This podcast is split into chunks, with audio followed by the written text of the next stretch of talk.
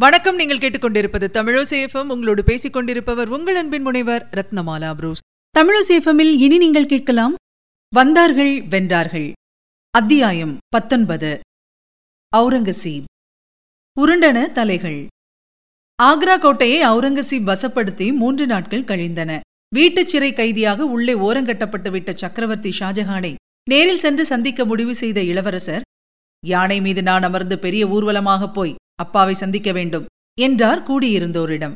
வேண்டாத மகன் வெற்றி வீரராகிவிட்டதை கைதியாகி போன தந்தை கண்ணார பார்க்க வேண்டும் என்று இளவரசர் விரும்பினாரோ என்னவோ. ஆனால் அந்த சந்திப்பு நிகழவில்லை. கடைசி நிமிடத்தில் வந்த ஒரு தகவல்தான் காரணம். உள்ளே ஷாஜஹானோடு இருந்த மெய்க்காவலர்கள் எல்லோரும் அப்புறப்படுத்தப்பட்டுவிட்ட நிலையில் பாதுஷாவுக்கு காவல் இருந்தவர்கள் அங்கிருந்த அடிமை பெண்களே.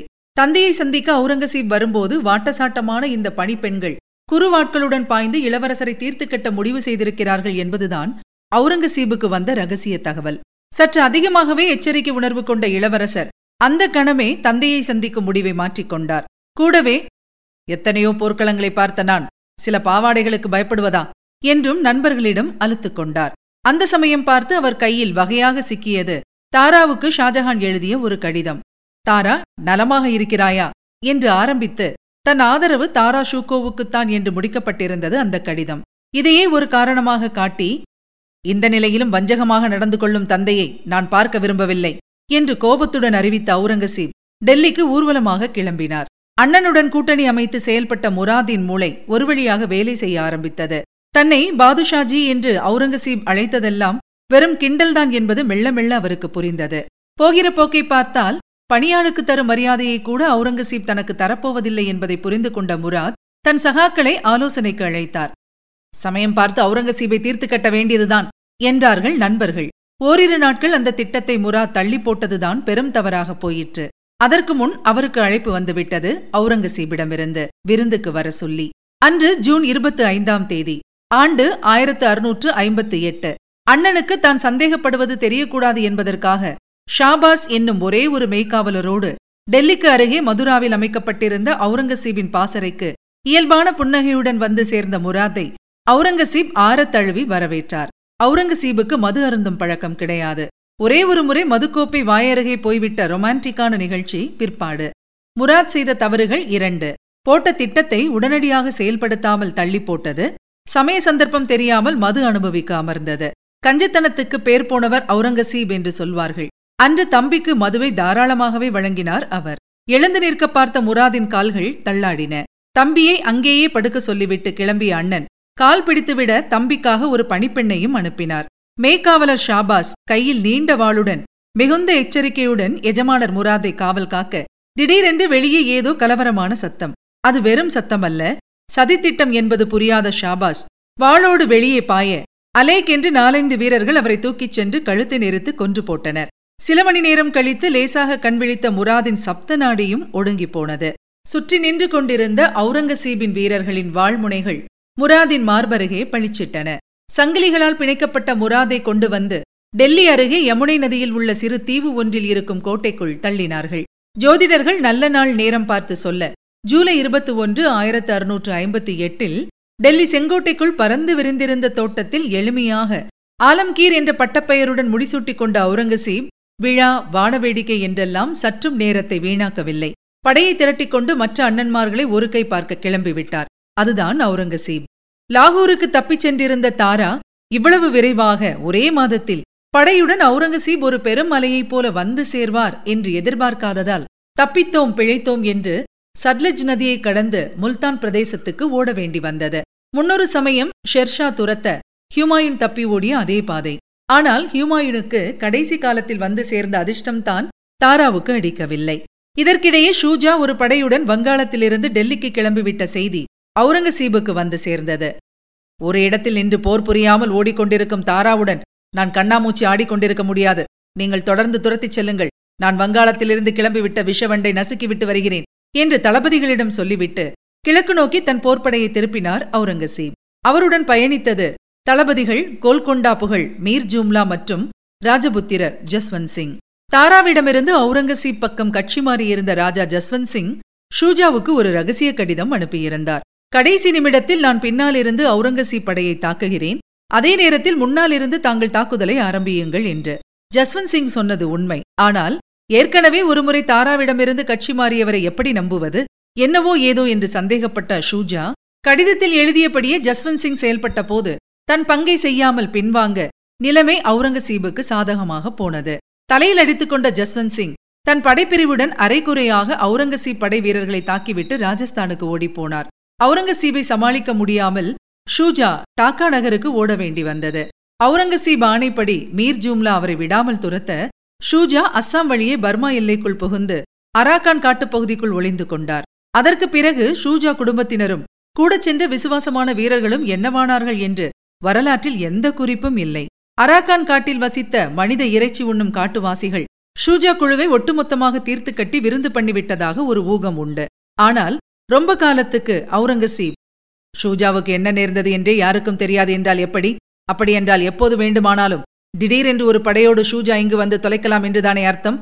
என்று அழுத்துக் கொண்டிருந்ததாக கேள்வி. தாரா ஷுகோவின் கதியை பார்ப்போம். சிந்து மாகாணத்தில் இருந்த தாரா தன் படையுடன் அங்கிருந்து கிளம்பி பயங்கரமான கட்ச் பாலைவனத்தை சிரமப்பட்டு கடந்து குஜராத் வந்து சேர்ந்தார். அங்கிருந்து தெற்கு நோக்கி சென்று கோல்கொண்டா பிஜப்பூர் சுல்தான்களின் உதவியை பெறலாம் என்பது தாராவின் திட்டம். அதே சமயம் அங்கு படையுடன் வந்து சேர்ந்த ஜஸ்வந்த் சிங் நாம் இருவரும் இணைந்து சென்று டெல்லியை கைப்பற்றுவோம் என்று யோசனை சொல்ல அவருடன் சேர்ந்து கொண்டார் தாரா. ஆனால் அவுரங்கசீபின் தந்திரம் இங்கும் வேலை செய்தது. நீங்கள் செய்த தவறையெல்லாம் மன்னித்து விட்டேன். தாராவிடமிருந்து விலகினால் உங்களுக்கு பெரும் பதவி காத்திருக்கிறது என்று ஜஸ்வந்த் சிங்குக்கு ஒரு கடிதம் அனுப்பினார் அவுரங்கசீப். கடைசி நேரத்தில் தாராவின் காலை வாரிவிட்டு அவுரங்கசீபின் பக்கம் சேர்ந்து கொண்டார் ஜஸ்வந்த் சிங். இன்றைய எம்எல்ஏக்களுக்கு சமத்தியான முன்னோடி போல் இருக்கிறது. ஆண்டு ஆயிரத்து அறுநூற்று ஐம்பத்தொன்பது ஏப்ரல் மாதம் பன்னிரெண்டாம் தேதியில் ஆரம்பித்து மூன்று நாட்களுக்கு தாராவின் படை முடிந்தவரை வீராவேசமாக அவுரங்கசீப் படையோடு மோதி பார்த்தது.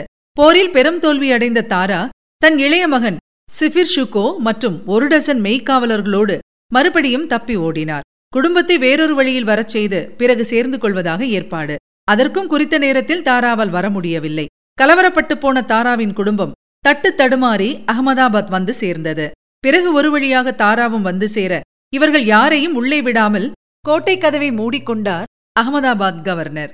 அவுரங்கசீபிடம் பயம்தான் காரணம். பித்து பிடித்தவரைப் போல வெறித்த பார்வையுடன் தாரா ஷுகோ அங்குமிங்கும் அலைந்து கொண்டிருக்க எந்த நேரமும் அவுரங்கசீப் படை வீரர்கள் வந்து விடுவார்களோ என்று கதி கலங்கி போய் கோட்டைக்கு வெளியே பரிதாபமாக நின்று கொண்டு ஓவென தாராவின் மனைவியும் மற்ற ராஜவம்ச பெண்மணிகளும் கதவுகளை திறக்கச் சொல்லி கதறி அழுது கொண்டிருந்ததாக குறிப்பிடுகிறார் அந்த பரிதாப காட்சியை நேரில் பார்த்த பிரெஞ்சு நாட்டு பயணி பெர்னியர். அவுரங்கசீப் டெல்லிக்கு திரும்பிவிட பிரதான தளபதி ஜெய்சிங் தலைமையில் டெல்லி படை விடாமல் தாராவை துரத்தியது. குடிக்க நீர் கூட இல்லாமல் கட்ச் பாலைவனத்தை மறுபடியும் தாரா கடக்க வேண்டி நேர்ந்தது. அவுரங்கசீபிடம் இருந்த அச்சம் காரணமாக இந்தியாவில் எந்த வாயிற்கதவும் தாராவுக்கு திறக்கப்படவில்லை. பாரசீகம் போய்விடலாம் என்று நினைத்த தாராவின் குழு போலன் கணவாய் அருகே சற்று ஓய்வெடுத்தது. பாவம் தாராவின் தலையில் மேலும் ஒரு இடி. அவரது அருமை மனைவி சோதனையான நேரத்திலும் கணவனை நிழலாகத் தொடர்ந்த நாதிரா பேகத்துக்கு கடுமையான வயிற்றுப்போக்கு ஏற்பட்டது. ஜன்னி பிறந்து திடீரென்று இறந்து போனார் நாதிரா. மார்பில் அடித்துக்கொண்டு புரண்டு கதறினார் தாரா. சுற்றிலும் உள்ள மாபெரும் மலைகளைப் போல துன்பங்கள் தாரா ஷுகோவை சூழ்ந்து நெருக்கின என்று இந்த இளவரசரின் பரிதாப நிலை வரலாற்றில் வர்ணிக்கப்படுகிறது. போலன் கணவாய்க்கு சுமார் ஐந்து கிலோமீட்டர் தொலைவில் இருந்த தாதார் என்ற ஊரைச் சேர்ந்த ஆப்கானிய தலைவன் மாலிக் ஜீவான். அவன் உதவியை நாடினார் தாரா. மாலிக் ஜீவான் முன்பு ஒருமுறை ஏதோ ஒரு குற்றம் செய்துவிட அவனுக்கு ஷாஜஹானால் மரண தண்டனை விதிக்கப்பட்டது. அப்போது குறுக்கிட்டு அவனை காப்பாற்றியவர் இளவரசர் தாரா ஷூகோ. அந்த நன்றியை அவன் மறந்திருக்க மாட்டான் என்று நினைத்தார் தாரா. ஆனால் அவனோ செய் நன்றி கொன்று தாராவையும் அவர் மகன் சிஃபிர் ஷூகோவையும் சிறைப்படுத்தி அவுரங்கசீப்பிடம் கொண்டு சேர்ப்பித்து விட்டான். விலங்குகளால் பிணைக்கப்பட்ட தாராவும் சிஃபிரும் டெல்லிக்கு கொண்டு வரப்பட்டனர். இது நடந்தது ஆகஸ்ட் இருபத்தி மூன்று ஆயிரத்து அறுநூற்று ஐம்பத்து ஒன்பது அன்று. தாரா வந்து சேர்ந்த தகவல் சொல்லப்பட்டதும் அவுரங்கசீப் முகத்தில் இகழ்ச்சி புன்முறுவல் படர்ந்தது. எனக்கு இவ்வளவு பிரச்சனை ஏற்படுத்திய இந்த கைதியை முதலில் தெரு தெருவாக ஊர்வலமாக விடுங்கள் என்று ஆணையிட்டார் பாதுஷா.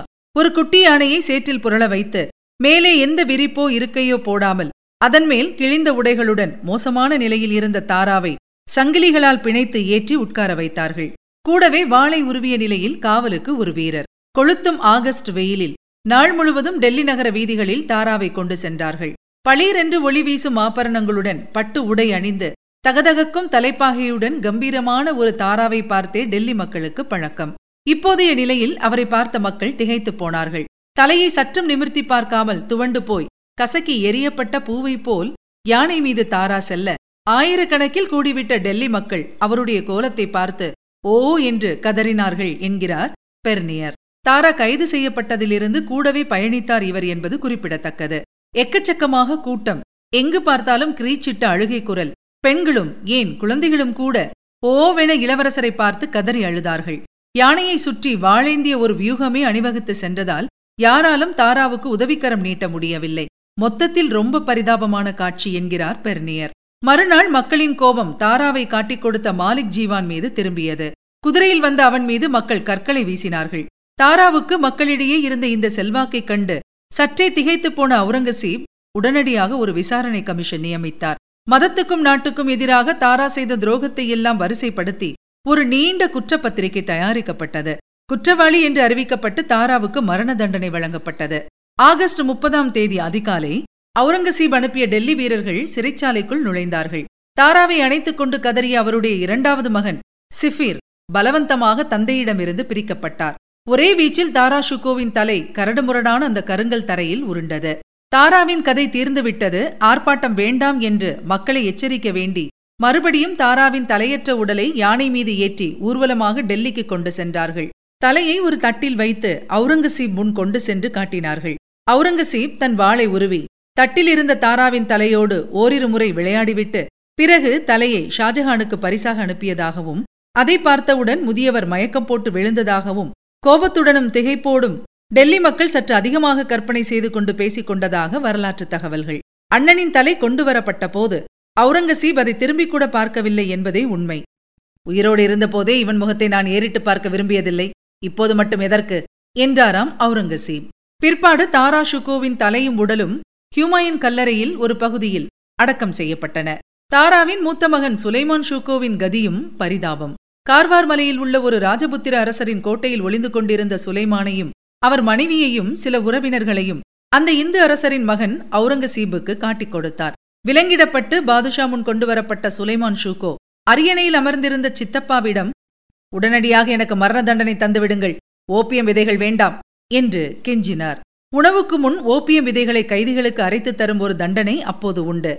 இதன் மூலம் பார்வை மங்கி இழைத்து போய் எலும்பும் தோலுமாக சித்தப்பிரமை பிடித்து நரக வேதனை ஏற்படும். வெகு நாட்களுக்குப் பிறகு மரணம் சம்பவிக்கும். கவலைப்பட வேண்டாம். அதெல்லாம் செய்ய மாட்டார்கள் என்றார் அவுரங்கசீப். ஆனால் அந்த வாக்குறுதி காப்பாற்றப்படவில்லை. அந்த துடிப்பான இளைஞருக்கு தினமும் ஓப்பியம் தந்தார்கள். பலவந்தமாக விழுங்க வைத்தார்கள். இரண்டாண்டு காலம் எலும்புக்கூடாக போய் சித்திரவதை அனுபவித்த சுலைமானை கடைசியில் இறக்கப்பட்டு சில காவலாளிகள் மேலுலகம் அனுப்பி வைத்தனர். தப்பியது தாராவின் இளைய மகன் சிஃபிர் ஷுக்கோ மட்டுமே. பிற்பாடு மனமிறங்கி அவரை தன் மகள்களில் ஒருவருக்கு திருமணமும் செய்வித்தார் பாதுஷா. அவுரங்கசீபின் இன்னொரு சகோதரர் முராத் குவாலியர் சிறைக்கு கொண்டு வரப்பட்டிருந்தார். குஜராத்தில் இருந்தபோது அமைச்சராக இருந்த என் தந்தை திவான் அலி நாக்கியை கொலை செய்தார் முராத் என்று நாக்கியின் மகன் மூலம் ஒரு புகார் செய்விக்கப்பட்டது. அதன் அடிப்படையில் கோர்ட் முராதுக்கு மரண தண்டனை விதிக்க ஆயிரத்தி அறுநூற்று அறுபத்தி ஒன்று டிசம்பர் நான்காம் தேதி அதிகாலை முராத் தலை துண்டிக்கப்பட்டது. தன் மூத்த மகன் முகமதையும் விட்டு வைக்கவில்லை அவுரங்கசீப். மீர் ஜும்லாவுடன் தகராறு செய்து கொண்டு ஷூஜா பக்கம் கட்சி மாறிய முகமதை சிறைப்படுத்தி தந்தை அவுரங்கசீப் முன்னிலையில் நிறுத்தினார்கள். துளியும் யோசிக்காமல் மகனுக்கு ஆயுள் தண்டனை விதித்து சிறையில் தள்ளச் செய்தார் பாதுஷா. ஆக்ரா கோட்டையில் எட்டு ஆண்டுகள் சிறைப்பட்டிருந்தார் ஷாஜஹான். எழுதுவதற்கான உபகரணங்கள் மாற்று உடைகள் கூட அவருக்கு மறுக்கப்பட்டன. அவர் அணிந்திருந்த ஆபரணங்கள் அகற்றப்பட்டன. பிற்பாடு அங்கு அனுப்பப்பட்ட காவலாளிகள் கூட ஷாஜஹானை மரியாதை குறைவாக நடத்தினார்கள். பாலைவனச் சோலையாக இருந்தது அவருடைய மூத்த மகள் ஜெகனாராதான். கடைசி வரை தந்தைக்கு மிகவும் நெருக்கமாக அவரை விட்டு பிரியாமல் ஜெகனாரா பணிவிடை செய்ய. பெரும்பாலான பொழுதை ஜன்னல் வழியாக தொலைவில் தெரிந்த தாஜ்மஹாலையே கண்ணிமைக்காமல் பார்த்து கழித்தார் ஷாஜஹான். மிச்ச நேரம் புனித குர்ரான் படித்தார். அவுரங்கசீப் அனுமதித்தது அவ்வளவே. கடைசி காலத்தில் மறுபடியும் நோய்வாய்ப்பட்டு படுக்கையில் விழுந்த ஷாஜஹானால் எழுந்து உட்கார முடியவில்லை. அந்த நிலையிலும் தாஜ்மஹாலை பார்க்க வசதியாக அவர் அருகே ஒரு முகம் பார்க்கும் கண்ணாடி வைக்கப்பட்டது. எழுபத்து நாலாவது வயதில் அதாவது ஜனவரி இருபத்தி இரண்டு ஆயிரத்து அறுநூற்று அறுபத்து ஆறு அன்று கைதியாக தந்தை இருந்த அறைக்குள் ஜெகனாரா பேகம் நுழைந்து பார்த்தபோது ஷாஜஹானின் மூச்சு நின்றிருந்தது. அப்போதும் ஷாஜஹானின் தலை அருகிலிருந்த கண்ணாடியின் பக்கம் திரும்பியிருந்தது. தாஜ்மஹாலை பார்த்து கொண்டே உயிரை விட்டிருந்தார் பாதுஷா. முழுக்க முழுக்க கருப்பு நிற சலவை கற்களைக் கொண்டு தாஜ்மஹாலையே அச்சு வார்த்ததைப் போல யமுனை நதியின் மறுகரையில் தனக்காக ஒரு கல்லறை கட்டப்பட வேண்டும் என்று ஷாஜகான் விரும்பியதாகவும் சிக்கனத்தை பெரிதும் மதித்த அவுரங்கசீப் அந்த வீண் செலவையெல்லாம் தேவையில்லை தாஜ்மஹாலிலேயே இடம் இருக்கிறது என்று சுருக்கமாக சொல்லிவிட்டதாகவும் ஒரு தகவல் உண்டு. அதன்படியே ஷாஜஹானின் உடல் நதியோரமாக தாஜ்மஹாலுக்கு கொண்டு செல்லப்பட்டு மும்தாஸ் கல்லறைக்கு பக்கத்தில் ஓரமாக அடக்கம் செய்யப்பட்டது.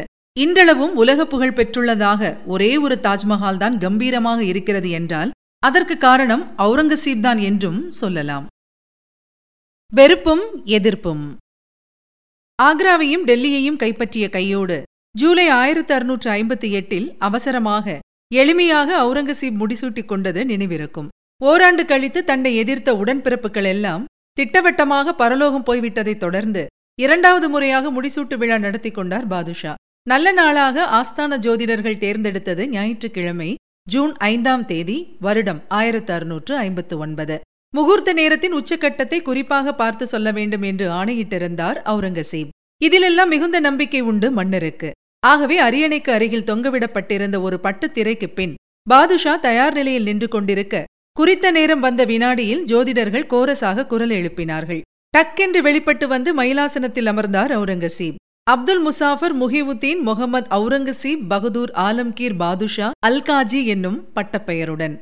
அக்பருக்கு இணையாக ஐம்பது ஆண்டுகள் கோலோச்சிய அவுரங்கசீப் வித்தியாசமான பிரச்சினைக்குரிய சக்கரவர்த்தியாக வரலாற்றில் கருதப்படுபவர். நட்சத்திர அந்தஸ்தை பெறும் கடைசி முகலாய பாதுஷாவும் இவரே. அக்பரைப் போலவே அஞ்சா நெஞ்சம் படைத்த மாவீரராக திகழ்ந்தார் அவுரங்கசீப். இருவருமே மகா புத்திசாலிகள். ஒற்றுமைகள் இத்தோடு சரி. மற்றபடி இவரும் அவரும் நேர் இரு துருவங்களே. அடிப்படையில் இருவருக்கும் உள்ள வித்தியாசத்தை சுருக்கமாக சொல்ல வேண்டுமெனில் இந்தியா இஸ்லாமிய நாடு அல்ல அப்படி மாற்றவும் முடியாது என்று தெளிவான ஒரு கருத்தை கொண்டவர் அக்பர்.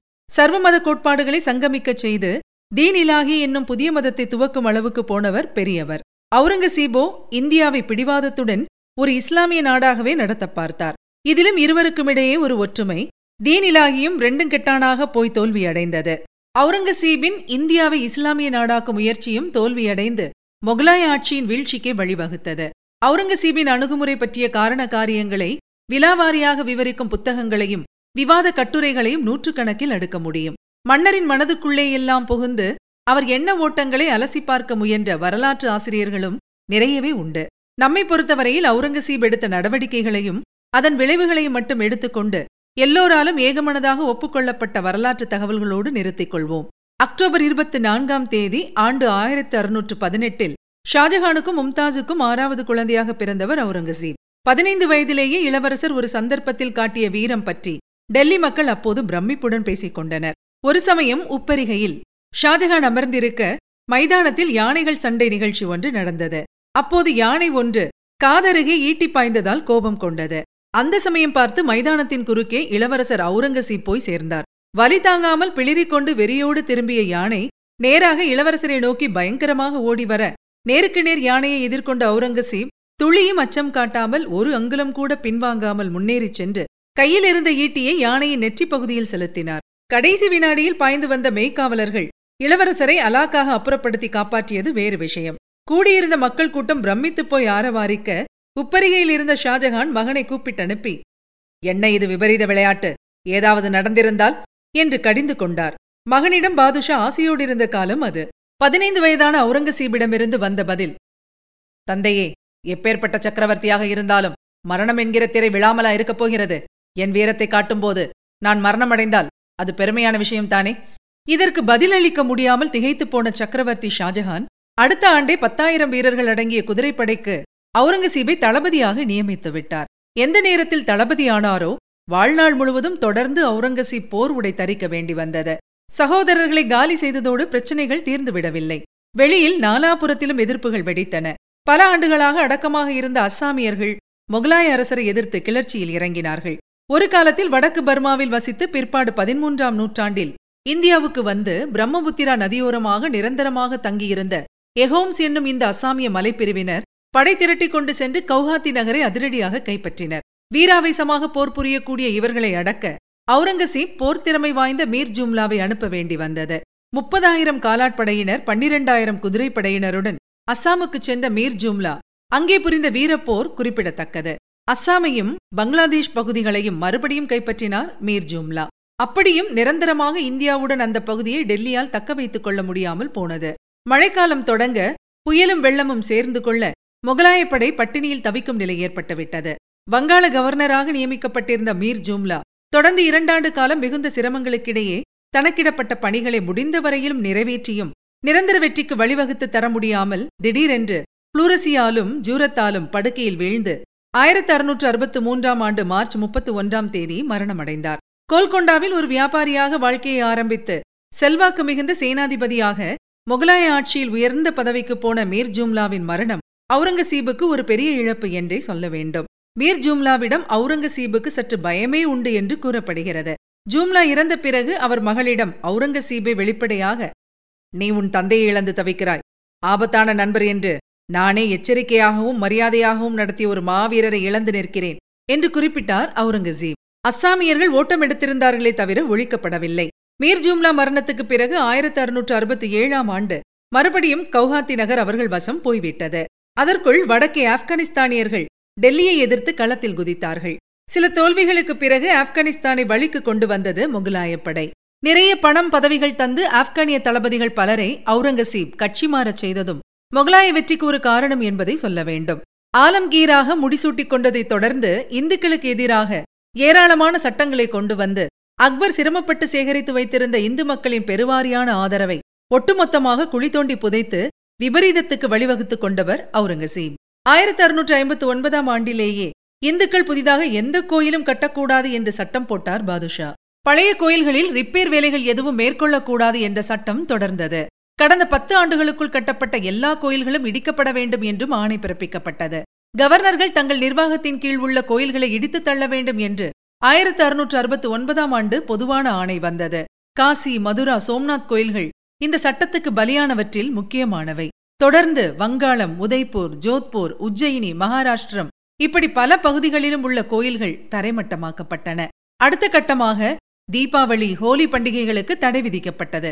இனி இந்து பஞ்சாங்கம் தயாரிக்கக்கூடாது என்று ஆணையிட்ட அவுரங்கசீப் அரசவைக்கு வரும் இந்துக்கள் தங்கள் வழக்கப்படி வணக்கம் கூறுவதற்கு தடை விதித்தார். ஒரு காலத்தில் முஸ்லிம்கள் அல்லாதவர்களுக்கு விதிக்கப்பட்டிருந்த பிற்பாடு அக்பரால் ஒழிக்கப்பட்ட ஜிசியா என்னும் வரி மீண்டும் கொண்டு வரப்பட்டது.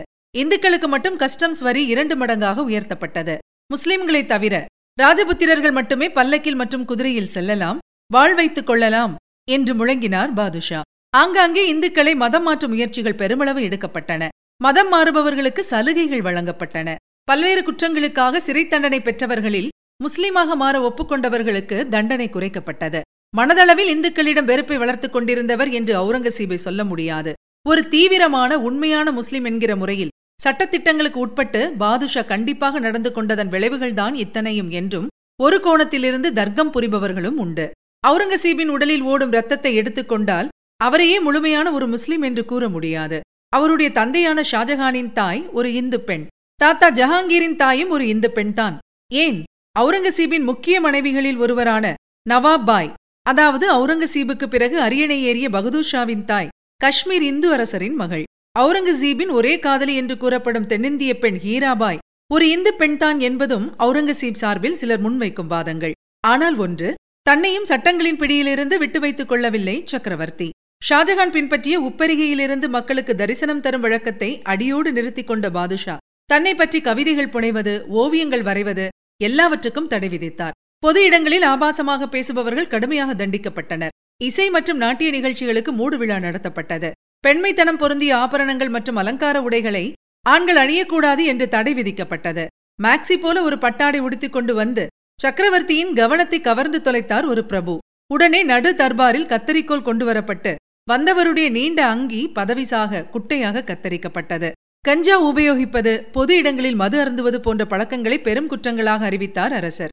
மொத்தத்தில் உச்சக்கட்ட ஆச்சாரத்தோடு ஆட்சி நடத்தி குடிமக்கள் பலரின் வயிற்றெரிச்சலை கொட்டிக்கொண்டார் ஆலம்கீர் என்பதில் சந்தேகமில்லை. பிறகென்ன தொடர்ந்து கிளர்ச்சிகள் வெடித்தன. ஜிசியா வரியை எதிர்த்து விவசாயிகளும் பொதுமக்களும் டெல்லியில் பேரணி நடத்தினார்கள். ஒரு மணி நேரம் தருகிறேன். கலைந்து போய்விடுங்கள் என்று எச்சரித்தார் பாதுஷா. அதைத் தொடர்ந்து பேரணிக்குள் யானைகள் ஏவப்பட்டன. பலர் கொல்லப்பட்டனர். டெல்லிக்கு தென்மேற்கே எழுபத்தைந்து மைல் தொலைவில் வசித்து வந்த சத்னாமிகள் என்ற இந்து பிரிவினர் பொறுமை இழந்து நேரடியாக முகலாயப்படை வீரர்களோடு மோதினார்கள். மழுங்கச் சிறைக்கப்பட்ட தலைகளோடு துறவிகளாகவும் வாழ்ந்து கொண்டு விவசாயத்திலும் ஈடுபட்டு வந்த இவர்களின் தாக்குதலை சமாளிக்க முடியாமல் டெல்லி படை திணறியது. எதிர்பாராத வகையில் பிரமாதமாக சண்டையிட்ட சத்னாமிக்கள் இருமுறை முகலாயப்படையை தோற்கடித்தனர். டெல்லி நகரின் எல்லை வரை சத்னாமிக்களின் படை முன்னேறி வந்துவிட இவர்கள் போரில் மந்திர தந்திரங்களை உபயோகிக்கிறார்கள். ஈட்டிகள் பாய்ந்தாலும் இந்த மனிதர்கள் இறப்பதில்லை.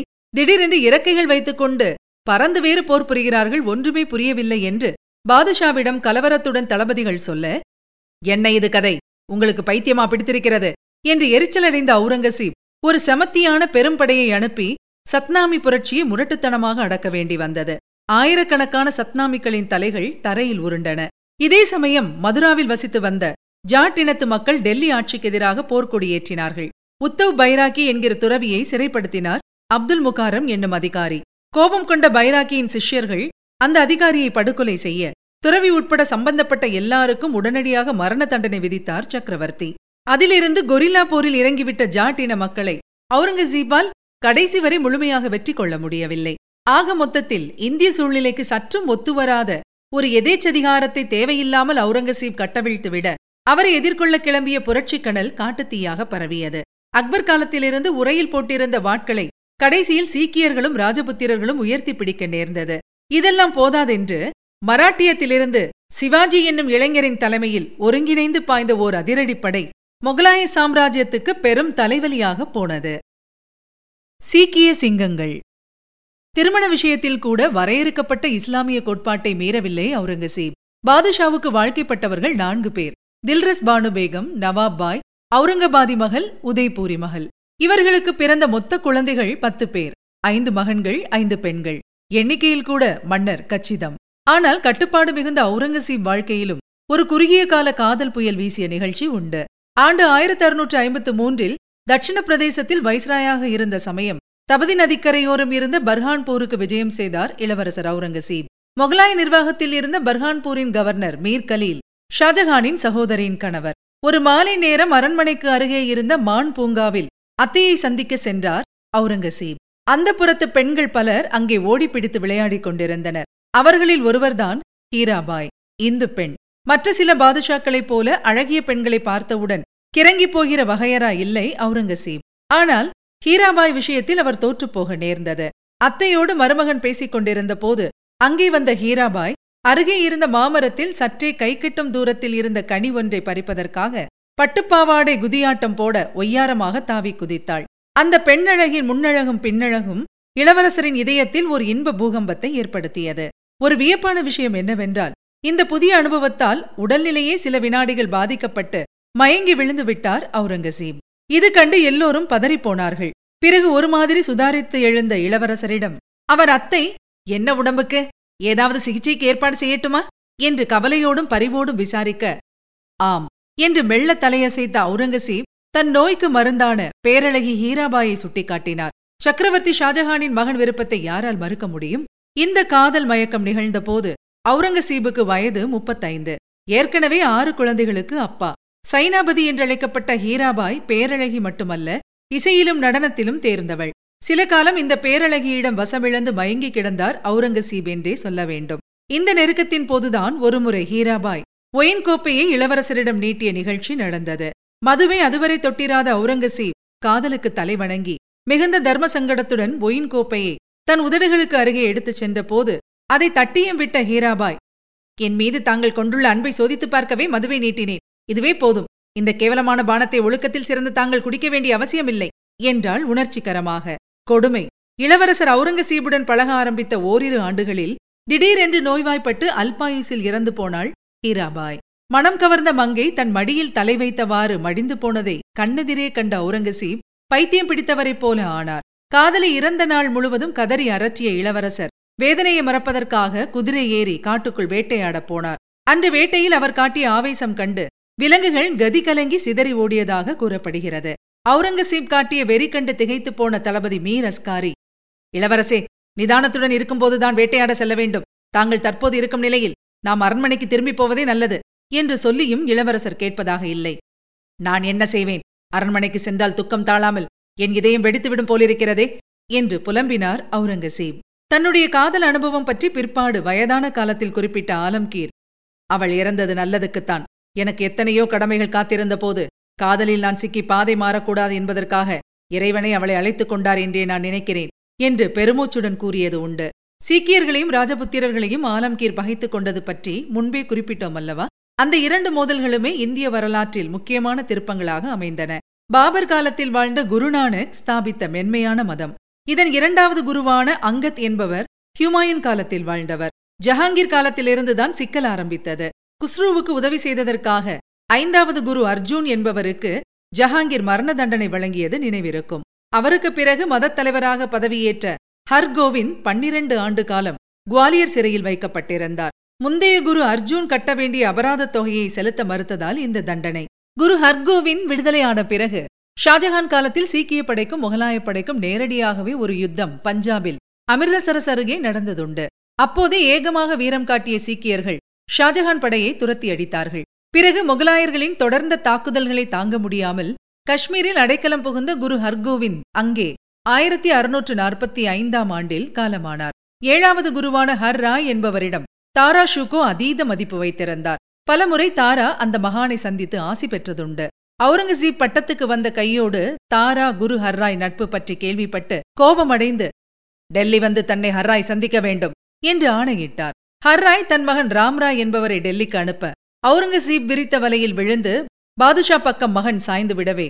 வருத்தமடைந்த ஹர்ராய் தன் இரண்டாவது மகன் ஹர்கிஷன் என்பவரை தன் வாரிசாக அடுத்த சீக்கிய மத தலைவராக அறிவித்தார். ஹர்கிஷன் இளம் வயதில் இறந்து விடவே ஹர்கோவிந்த் மகனான தேக் பகதூர் சீக்கிய மத தலைவரானார். புகழ்பெற்ற இந்த குருவின் கீழ் ஏராளமான இளைஞர்கள் சீக்கிய மதத்தை தழுவினார்கள். முகலாய ஆட்சிக்கு எதிராக மக்களை தூண்டிவிட்ட குற்றத்துக்காக குரு தேக் பகதூர் கைது செய்யப்பட்டு டெல்லி தர்பாருக்கு கொண்டு வரப்பட்டார். ஆத்திரத்தின் உச்சியில் இருந்த ஆலம்கீர் கடைசியாக ஒரு வாய்ப்பு தருகிறேன். மதம் மாறுங்கள். இல்லையெனில் மரணத்தை தழுவுங்கள் என்று அவரை எச்சரிக்க நான் தேர்ந்தெடுப்பது மரணத்தை என்று குரு தேக் பகதூரிடமிருந்து பதில் வந்தது. ஐந்து நாட்கள் சித்திரவதைக்குப் பிறகு அவரை மண்ணில் புதைத்து யானையின் காலால் இடறச் செய்தார் அவுரங்கசீப். இந்த கொடுமையான நிகழ்ச்சி சீக்கிய மக்களின் ஒட்டுமொத்தமான கோபத்தையும் எதிர்ப்பையும் அவுரங்கசீபுக்கு பெற்றுத் தந்துவிட்டது. உயிர் தியாகம் செய்வதற்கு முன் விரைவில் உங்கள் சாம்ராஜ்யம் அழியப் போகிறது. உங்களை ஒழித்துக் கட்டப் போகிறவர்கள் வெளிநாட்டிலிருந்து வந்து கொண்டிருக்கிறார்கள். என்று குரு தேவ் பகதூர் ஆவேசமாக குரல் கொடுத்ததாக தகவல் உண்டு. தேவ் பகதூர் டெல்லிக்கு கிளம்புவதற்கு முன்பே தன் மகன் கோவிந்த் சிங்கை அடுத்த குருவாக நியமித்து நான் என் மரணத்தை சந்திக்க சென்று கொண்டிருக்கிறேன். உன்னால் முடிந்தவரை சீக்கிய மதத்தை வீரமிகுந்த மதமாக உருவாக்கு என்று சொல்லிவிட்டு விடைபெற்றுக் கொண்டார். அப்போது கோவிந்த் சிங்குக்கு வயது பதினைந்து. முதல் பாதுஷாவான பாபர் காலத்தில் குருநானக் என்று தொடங்கி கடைசி சக்கரவர்த்தியான அவுரங்கசீப் ஆட்சியில் குரு கோவிந்த் சிங் வரை பத்து குருக்கள் சீக்கிய மத தலைவர்களாக அமைந்து ஒரு உன்னதமான புதிய மதத்தை ஸ்தாபித்து வெற்றிகரமாக வளர்த்துவிட்டு போனது சற்று ஆச்சரியமான விஷயம்தான். முகலாயர்களுக்கு சிம்ம சொப்பனமாக விளங்கியவர் கடைசி குருவான கோவிந்த் சிங். நரிகளை புலிகளாகவும் குருவிகளை பருந்துகளாகவும் மாற்றக்கூடிய சக்தி பெற்றவர் என்று புகழப்படுகிறவர் இந்த மகான். ஜாதி வேறுபாடுகளையெல்லாம் அறவை ஒதுக்கி தள்ளி எல்லா பிரிவு இளைஞர்களையும் வசீகரித்து ஆட்கொண்டவர் அவர். இனி ஜாதிகள் கிடையாது. சிங்கங்கள் என்ற ஒரே பிரிவுதான் உண்டு என்று முழங்கினார் அவர். பொற்கோயில் தடாகத்து நீரை தலையில் தெளித்து ஞானஸ்நானம் செய்யும்போது கூட இனி நாம் குருவாளையே பயன்படுத்த வேண்டும் என்று அறிவித்தார் இந்த குரு. இன்று வரை தொடரும் இந்த சம்பிரதாயத்தை ஆரம்பித்து வைத்தவர் இவர்தான். சீக்கியர்கள் சிங் என்று அழைக்கப்பட ஆரம்பித்ததும் இவர் காலத்தில்தான். சிங் என்றால் சிங்கம் என்று பொருள். குரு கோவிந்த் சிங்கின் கீழ் எண்பதாயிரம் பேர் அடங்கிய வீராவேசமான சீக்கிய படை கிளர்ந்தெழுந்து மொகலாயர்களை எதிர்த்து நின்றது. அவுரங்கசீபின் படையோடு மோதியதில் இந்த மகானின் இரு மகன்கள் கொல்லப்பட்டனர். மற்ற இரு மகன்கள் சிறைப்பட்டு மதம் மாற மறுத்து மரணத்தை தழுவினார்கள். மகன்களை பலி கொடுத்த குரு கோவிந்த் சிங் சலனமில்லாமல் சாணக்கியர் பாணியில் ஒரு சிறு செடியை வேரோடு பறித்து எரிந்துவிட்டு என் மகன்களைப் போல பல்லாயிரக்கணக்கான இளைஞர்கள் தோன்றுவார்கள். இந்த செடியைப் போல வேரோடு முகலாயர்கள் அழிந்து போவார்கள். இது உறுதி என்று சபதம் செய்தார். குரு கோவிந்த் சிங் தலைமையில் கொந்தளித்த புரட்சியைக் கண்டு கலவரமும் கோபமும் கொண்ட அவுரங்கசீப் டெல்லிக்கு வந்து தன்னை பார்க்க சொல்லி ஒரு கடிதம் அனுப்பினார். குரு கோவிந்த் சிங்கிடமிருந்து பதிலுக்கு ஒரு கடிதம் பாதுஷாவுக்கு போனது. தங்கள் மீது எனக்கு துளியும் நம்பிக்கை கிடையாது. ராஜதந்திரம் பேச்சுவார்த்தைகளை எல்லாம் தாண்டி நிலைமை கைமீறி போய்விட்டது என்பதை தாங்கள் புரிந்து கொள்ள வேண்டும். வேண்டுமென்றால் நீங்கள் இங்கு வந்து என்னை தாராளமாக சந்திக்கலாம். உங்கள் உயிருக்கு நான் உத்தரவாதம் தருகிறேன். என் வீரர்கள் உங்களுக்கு பாதுகாப்பு தருவார்கள். நான் கடவுளின் எளிமையான அடிமை. அவன் எனக்கிட்ட பணியை நிறைவேற்றுவது ஒன்றே என் லட்சியம். எல்லோரையும் மிஞ்சிய சக்கரவர்த்தி என்று தங்களைப் பற்றி தவறாக நினைத்துக் கொண்டிருக்கிறீர்கள். எல்லா உலகங்களையும் ஆளும் இறைவன் ஒருவனே உண்மையான சக்கரவர்த்தி. மற்றவர்களை துன்புறுத்த வேண்டும் என்று கடவுள் தங்களுக்கு கட்டளையிட்டாரா என்ன? அதிகாரம் இருக்கிறது என்பதற்காக அப்பாவிகளை சிறைப்பிடித்து தலையை வெட்டிச் சாய்ப்பது எந்த வகையில் வீரம்? உங்களை எதிர்க்க பிறந்தவன் நான். தங்களோடு ஒருபோதும் ஒரே பாதையில் பயணிப்பேன் என்று கனவு கூட காணாதீர்கள். வாழ்க்கை என்று விதிக்கப்பட்ட இந்த யாத்திரை கொஞ்ச காலத்துக்குத்தான் நிகழும். இன்றோ நாளையோ எல்லோரும் ஒரு சமயம் விடைபெற்றேயாக வேண்டும். இதெல்லாம் புரியாமல் தாங்கள் நடந்து கொள்வதை பார்த்தால் ஐயோ பாவம் என்றுதான் எனக்கு சொல்லத் தோன்றுகிறது. ஒரு முறை அல்ல நூறு முறை. இனியாவது தங்களுக்கு பலம் இருக்கிறது என்பதற்காக மற்றவர்களை துன்புறுத்தாதீர்கள். உங்கள் சாம்ராஜ்யத்துக்கு நீங்களே குழி தோண்டிக் கொள்ளாதீர்கள்.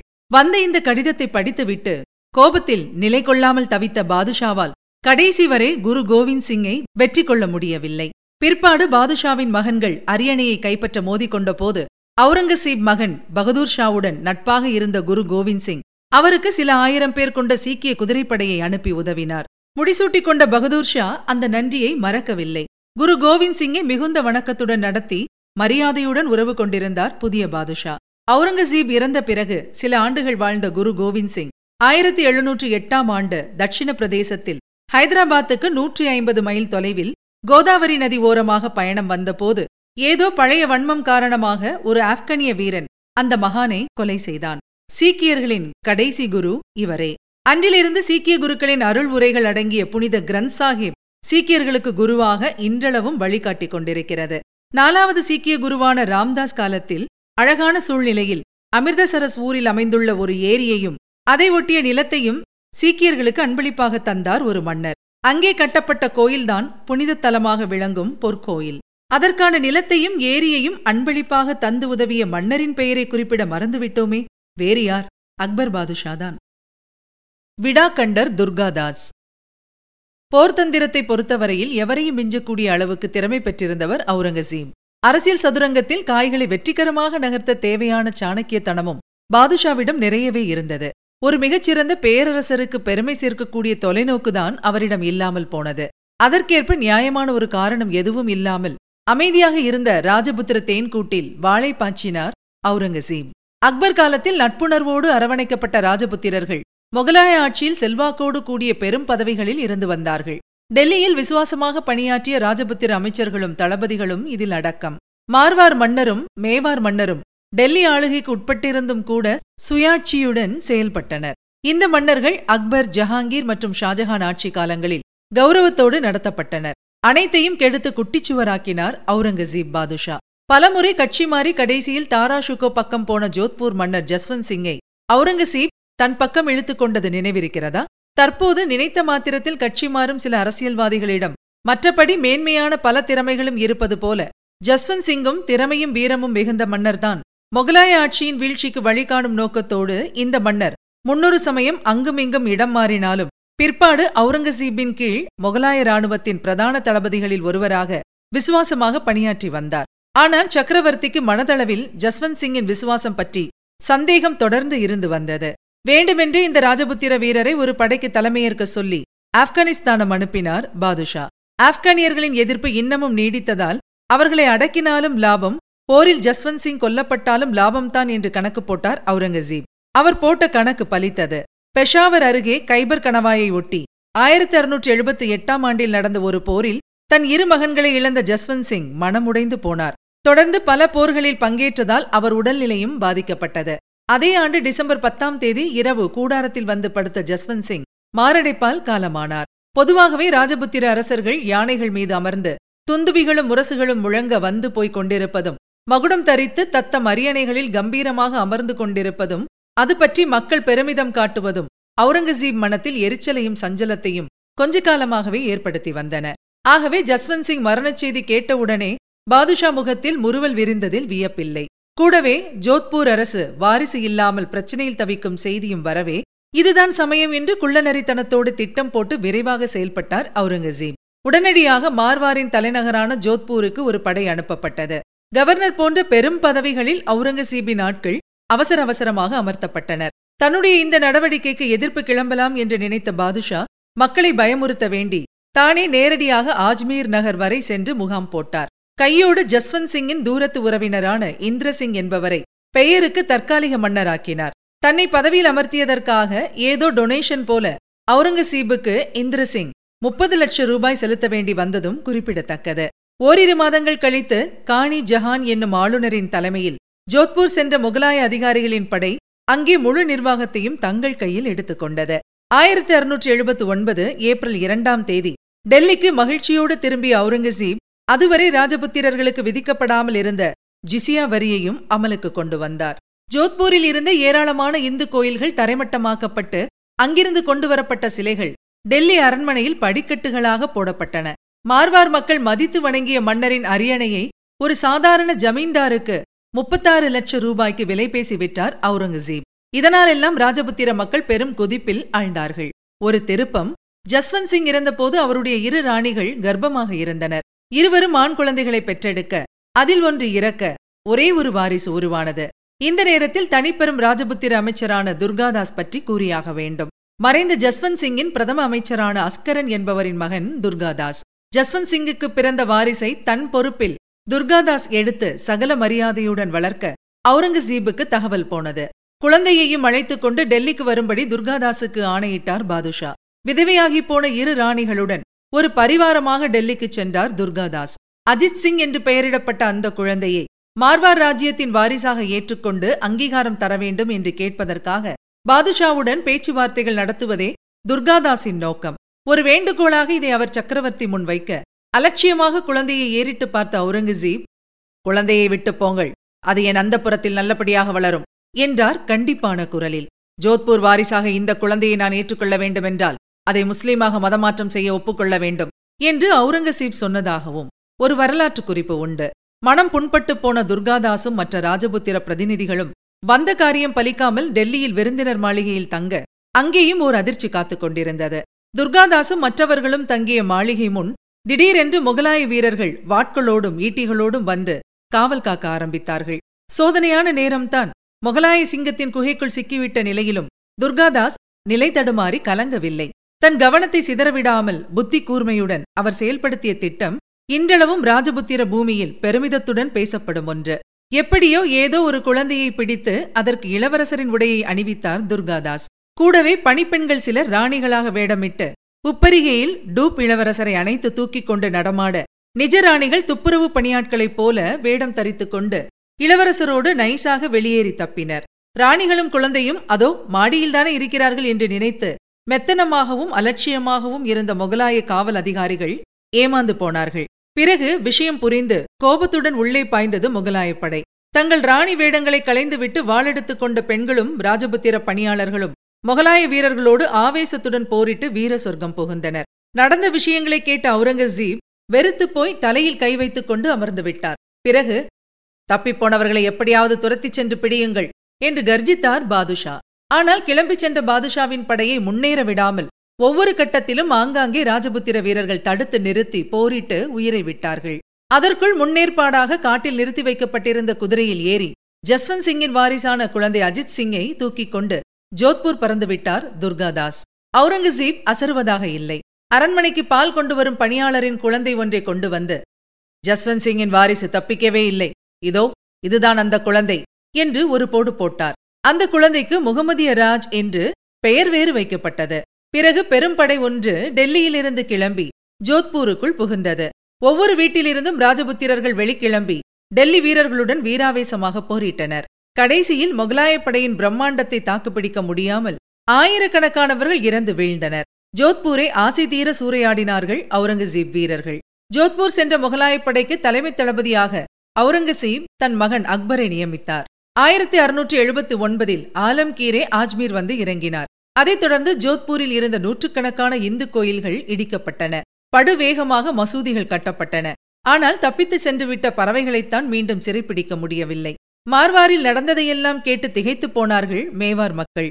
இன்று மார்வார் நாளை மேவார் என்பதை புரிந்து கொண்டு படையை திரட்டிக் கொண்ட மகாராஜா ராஜ்சிங் மார்வார் படையோடு எங்கள் படை இணைந்து போரிடும் என்று அறிவித்தார்.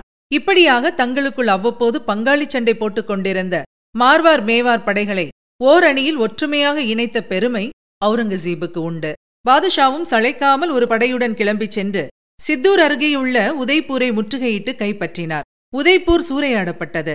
அங்கே இருந்த சுமார் நூற்றி எழுபத்து மூன்று கோயில்களும் பிறகு சித்தூரில் அறுபத்து மூன்று கோயில்களும் தரைமட்டமாக்கப்பட்டன. அவுரங்கசீபின் அனுபவம் மிகுந்த ஆலோசனைகளை பின்பற்றி திறமையோடு போர் புரிந்த முகலாயப் படையிடம் சித்தூர் படை கடைசியில் தோற்றது. மன்னர் ராஜ்சிங் தன் படையோடு மலைப்பகுதிகள் தப்பிச் சென்று ஒளிந்து கொண்டார். திருப்தியடைந்த அவுரங்கசீப் தன் மகன் அக்பரை வரவழைத்து சித்தூரில் தளபதியாக நியமித்துவிட்டு ஆஜ்மீர் திரும்பினார். இதுதான் பெரும் தவறாக போனது. மலைப்பகுதியிலிருந்து சுதாரித்துக் கொண்டு கிளம்பிய ராஜபுத்திரர்கள் கொரில்லா தாக்குதலுக்கு மாறினார்கள். திடீர் திடீரென அவர்கள் நிகழ்த்திய அதிரடி தாக்குதல்களில் பல முகலாய தளபதிகளும் வீரர்களும் உயிரிழந்தனர். முகலாயர்களுக்காக சுமார் பத்தாயிரம் மாட்டு வண்டிகளில் வந்த உணவுப் பண்டங்களை அலாக்காக ராஜபுத்திரர்கள் கடத்தி கொண்டு போக பட்டினியால் தவிக்கும் நிலை டெல்லி படைக்கு ஏற்பட்டுவிட்டது. இளவரசர் அக்பரே இருக்கிற இடத்தை விட்டு நகராமல் பீதியில் சிக்கி தவிக்கிறது நம் படை என்று வெளிப்படையாக குறிப்பிடும் அளவுக்கு நிலைமை மோசம். நீ எதற்கும் லாயக்கில்லை என்று மகனை கண்டபடி திட்டி கடிதம் எழுதிய அவுரங்கசீப் அக்பரை பழையபடி ஜோத்பூருக்கு மாற்றினார். ஆசாம் என்னும் இன்னொரு மகனை தளபதியாக நியமித்தார். இந்த சூழ்நிலையில்தான் யாரும் எதிர்பாராத அவுரங்கசீபின் மூளையை மிஞ்சிய ஒரு திருப்பம் நிகழ்ந்தது. தந்தை தன்னை நடத்திய விதம் கண்டு குமுறியவாறு ஜோத்பூர் போய் சேர்ந்த இளவரசர் அக்பரை சாமர்த்தியம் மிகுந்த துர்காதாஸ் தலைமையில் ராஜபுத்திர குழு ஒன்று சந்தித்தது. வந்தவர்களை வியப்போடு அக்பர் நிமிர்ந்து பார்க்க துர்காதாஸ் மென்மையான குரலில் பேச ஆரம்பித்தார். இளவரசே நாங்கள் சமாதானம் செய்து கொள்ள வந்திருக்கிறோம். தங்கள் தந்தையோடு அல்ல தங்களோடு. சொல்ல வேண்டியதை சுருக்கமாகவே கூறுகிறேன். யோசித்து ஒரு முடிவு எடுங்கள். தங்கள் தந்தை அவுரங்கசீப் பாதுஷா தன் கொள்கையாலும் அணுகுமுறையாலும் முகலாய சாம்ராஜ்யத்தை வீழ்ச்சிக்கு கொண்டு சென்று கொண்டிருக்கிறார். அவர் வெறியாட்டம் தாங்காமல் இன்று அத்தனை ராஜபுத்திரர்களும் எதிரணியில் தோளோடு தோளாக நிற்கின்றனர். தெற்கே மராட்டியர்கள் வாளெடுத்தாகிவிட்டது. தங்கள் பெரும்பாட்டனார் பேரரசர் அக்பர் பெயரை வைத்துக் கொண்டிருக்கும் தாங்கள் இதையெல்லாம் அனுமதிக்கலாமா? நாட்டுக்கு இப்போதைய தேவை தேசிய எண்ணம் கொண்ட நிதானமான ஒரு சக்கரவர்த்தி. அது தாங்களாகத்தான் இருக்க முடியும். இளவரசர் ஒப்புதல் அளித்தால் எழுபதாயிரம் பேர் அடங்கிய ராஜபுத்திர படை தங்கள் பின் பக்கபலமாக நிற்கும். வேறு வழியில்லை. தங்கள் தந்தையை பதவியிலிருந்து நீக்கிவிட்டு டெல்லி அரியணையில் சென்று அமருங்கள். நாட்டு மக்களின் ஒருமித்த விருப்பம் இது. ஆயிரத்தி அறுநூற்றி எண்பத்து ஓராம் ஆண்டு ஜனவரி ஒன்றாம் தேதி ஜோத்பூரில் சக்கரவர்த்திக்கான உடை தரித்துக் கொண்டு நான்கு முல்லாக்கள் ஆசியுடன் முடிசூட்டிக் கொண்டார் அக்பர். தந்தை அவுரங்கசீப் பாதுஷா பதவியிறக்கம் செய்யப்படுகிறார் என்று அறிக்கை ஒன்றையும் விடுத்தார் அவர். ராஜபுத்திரர்கள் இந்த நிகழ்ச்சியை கோலாகலமாக வான வேடிக்கைகளுடன் கொண்டாடினார்கள். ஒரு பெரிய திருப்பம் நிகழப்போகிறது என்கிற மகிழ்ச்சிதான் காரணம். கிளைமேக்ஸில் மேலும் ஒரு திருப்பம் மிச்சம் இருக்கிறது என்பது பாவம் அவர்களுக்கு தெரியாது. அக்பர் தலைமையில் ராஜபுத்திர முகலாயப்படை ஆஜ்மீருக்கு சில மைல் தொலைவில் பாசறை அமைத்து தங்கியது. உடனடியாக நேரத்தை வீணாக்காமல் சுமார் இருபதாயிரம் படை வீரர்களோடு மட்டும் ஆஜ்மீரில் தங்கியிருந்த அவுரங்கசீபுடன் மோதியிருந்தால் இளவரசர் ஒரு கை பார்த்திருக்கலாம் தான். அவுரங்கசீப் கதை முடிந்திருக்கும் தான். ஆனால் தேவையில்லாமல் யுத்தத்தை ஒரு நாள் தள்ளி போட்டார் அக்பர். இந்த சிறு தாமதத்தை கில்லாடித்தனமாக பயன்படுத்திக் கொண்டார் அவுரங்கசீப் அன்பு மகன் அக்பருக்கு திட்டப்படி ராஜபுத்திரர்களை மொத்தமாக நம் வலையில் விழ வைத்ததற்கு என் மனமார்ந்த பாராட்டுக்கள். இவ்வளவு நுண்ணறிவுடன் நீ திட்டத்தை செயல்படுத்துவாய் என்று நானே எதிர்பார்க்கவில்லை. நான் சொல்லி அனுப்பும்போது நம் இரு படைகளும் இணையலாம் என்று ஒரு கடிதம் அனுப்பினார் அவுரங்கசீப் கடிதத்தை எடுத்துச் சென்ற தூதுவரிடம் ராஜபுத்திர தளபதிகள் கையில் நீ சிக்கிக் கொள்ள வேண்டும் என்று சொல்லி அனுப்பினார். பாதுஷா நினைத்தது நடந்தது. கடிதத்தை வழிமறித்து படித்துப் பார்த்த ராஜபுத்திர தளபதிகள் என்ன இது துரோகம்? என்று திகைத்துப் போனார்கள். மறுநாள் காலை அக்பர் விழித்தெழுந்த போது ராஜபுத்திர படையே அங்கு காணோம். இரவோடு இரவாக அக்பரை அம்போவென்று விட்டுவிட்டு போயே போய்விட்டார்கள். வல்லவனுக்கு வல்லவனாக அவுரங்கசீப் செயல்பட்டிருப்பதை புரிந்து கொண்டவர் துர்காதாஸ் மட்டுமே. பாதுஷாவின் தந்திரத்தை அவர் மற்றவர்களுக்கு எடுத்து விளக்கிச் சொல்லக்கூட நேரமில்லாமல் போனது. மனமுடைந்து போன அக்பர் ஓட்டம் எடுக்க வேண்டி வந்தது. மராட்டிய மண்ணில் சில காலம் புகலிடம் தேடி பிறகு பாரசீகம் சென்று உதவி கேட்கப் போன இந்த இளவரசர் அங்கு போய் சேர்வதற்குள் நம்பிக்கை இழந்து துவண்டு போய் மரணமடைந்தார். பிற்பாடு சித்தூர் அவுரங்கசீபிடம் சமாதானமாக போனாலும் பாதுஷாவை ஜோத்பூர் விடுவதாக இல்லை. அந்த மண்ணைச் சேர்ந்த ராஜபுத்திர வீரர்கள் தொடர்ந்து கொரில்லா தாக்குதல்கள் நிகழ்த்தி முகலாயர்களை துன்புறுத்தினார்கள். டெல்லியால் அவர்களை வழிக்கு கொண்டு வர முடியாமலே போனது. அவ்வப்போது ஏற்பட்ட சில தோல்விகளும் ராஜபுத்திரர்களை சோர்வடைய செய்யவில்லை. கடைசியில் துர்காதாஸின் விசுவாசம் வீரம் விடாமுயற்சி பலனை தந்தன. அவுரங்கசீப் இறந்த நாலாவது நாள் மார்வார் ராஜ்யத்தின் தலைநகரான ஜோத்பூரை துர்காதாஸ் தலைமையில் ராஜபுத்திரப்படை கைப்பற்றியது. மறைந்த ஜஸ்வந்த் சிங்கின் வாரிசான அஜித் சிங்கை அரியணையில் அமர்த்தி முடிசூட்டி காட்டினார் துர்காதாஸ். வடக்கே சீக்கியர்களும் ராஜபுத்திரர்களும் டெல்லி ஆட்சிக்கு பிரச்சனையாகி போன சமகாலத்தில் தெற்கேயும் பாதுஷாவுக்கு எதிராக கிளர்ச்சி ஆரம்பித்து விட்டிருந்தது. சிவாஜி என்கிற பெயரில் மராட்டியத்திலிருந்து மின்னலாக கிளம்பிய அந்த தாங்க முடியாத தலைவலியால் அவுரங்கசீப் பாதுஷா தடுமாறி தவித்தது தனிக்கதை மராட்டிய வேங்கையும் மொகலாய பீதியும். மராட்டியர்கள் தனக்கு ஒரு பெரும் பிரச்சனையாக வந்து வாய்க்கப் போகிறார்கள் என்று அவுரங்கசீப் சற்றும் எதிர்பார்க்கவில்லை. ஆரம்பத்தில் சிவாஜி என்னும் மராட்டிய இளைஞர் ஒரு குதிரைப்படையின் உதவியோடு சில கிராமங்களையும் ஓரிரு கோட்டைகளையும் கைப்பற்றிய செய்தி வந்தபோது கிராமங்களில் புகுந்து கொள்ளையடித்துக் கொண்டிருக்கும் ஏதோ ஒரு கூட்டத்தின் தலைவன் என்று பாதுஷா தப்பு கணக்கு போட்டு அலட்சியப்படுத்தினார். கடைசியில் மராட்டியர்களின் உத்வேக பாய்ச்சல் பிரம்மாண்டமாக உருவெடுத்துவிட்டது இத்தனைக்கும் சிவாஜியின் பிரவேசம்தான் மராட்டிய வீர உணர்ச்சிக்கு தூண்டுகோலாக அமைந்தது என்று சொல்ல முடியாது. மொகலாயர்களுக்கு எதிரான புரட்சிக்கணல் அந்த மாநிலமெங்கும் ஏற்கனவே நெருப்புத் துண்டுகளாக விதைக்கப்பட்டு காத்துக் கொண்டிருந்தது.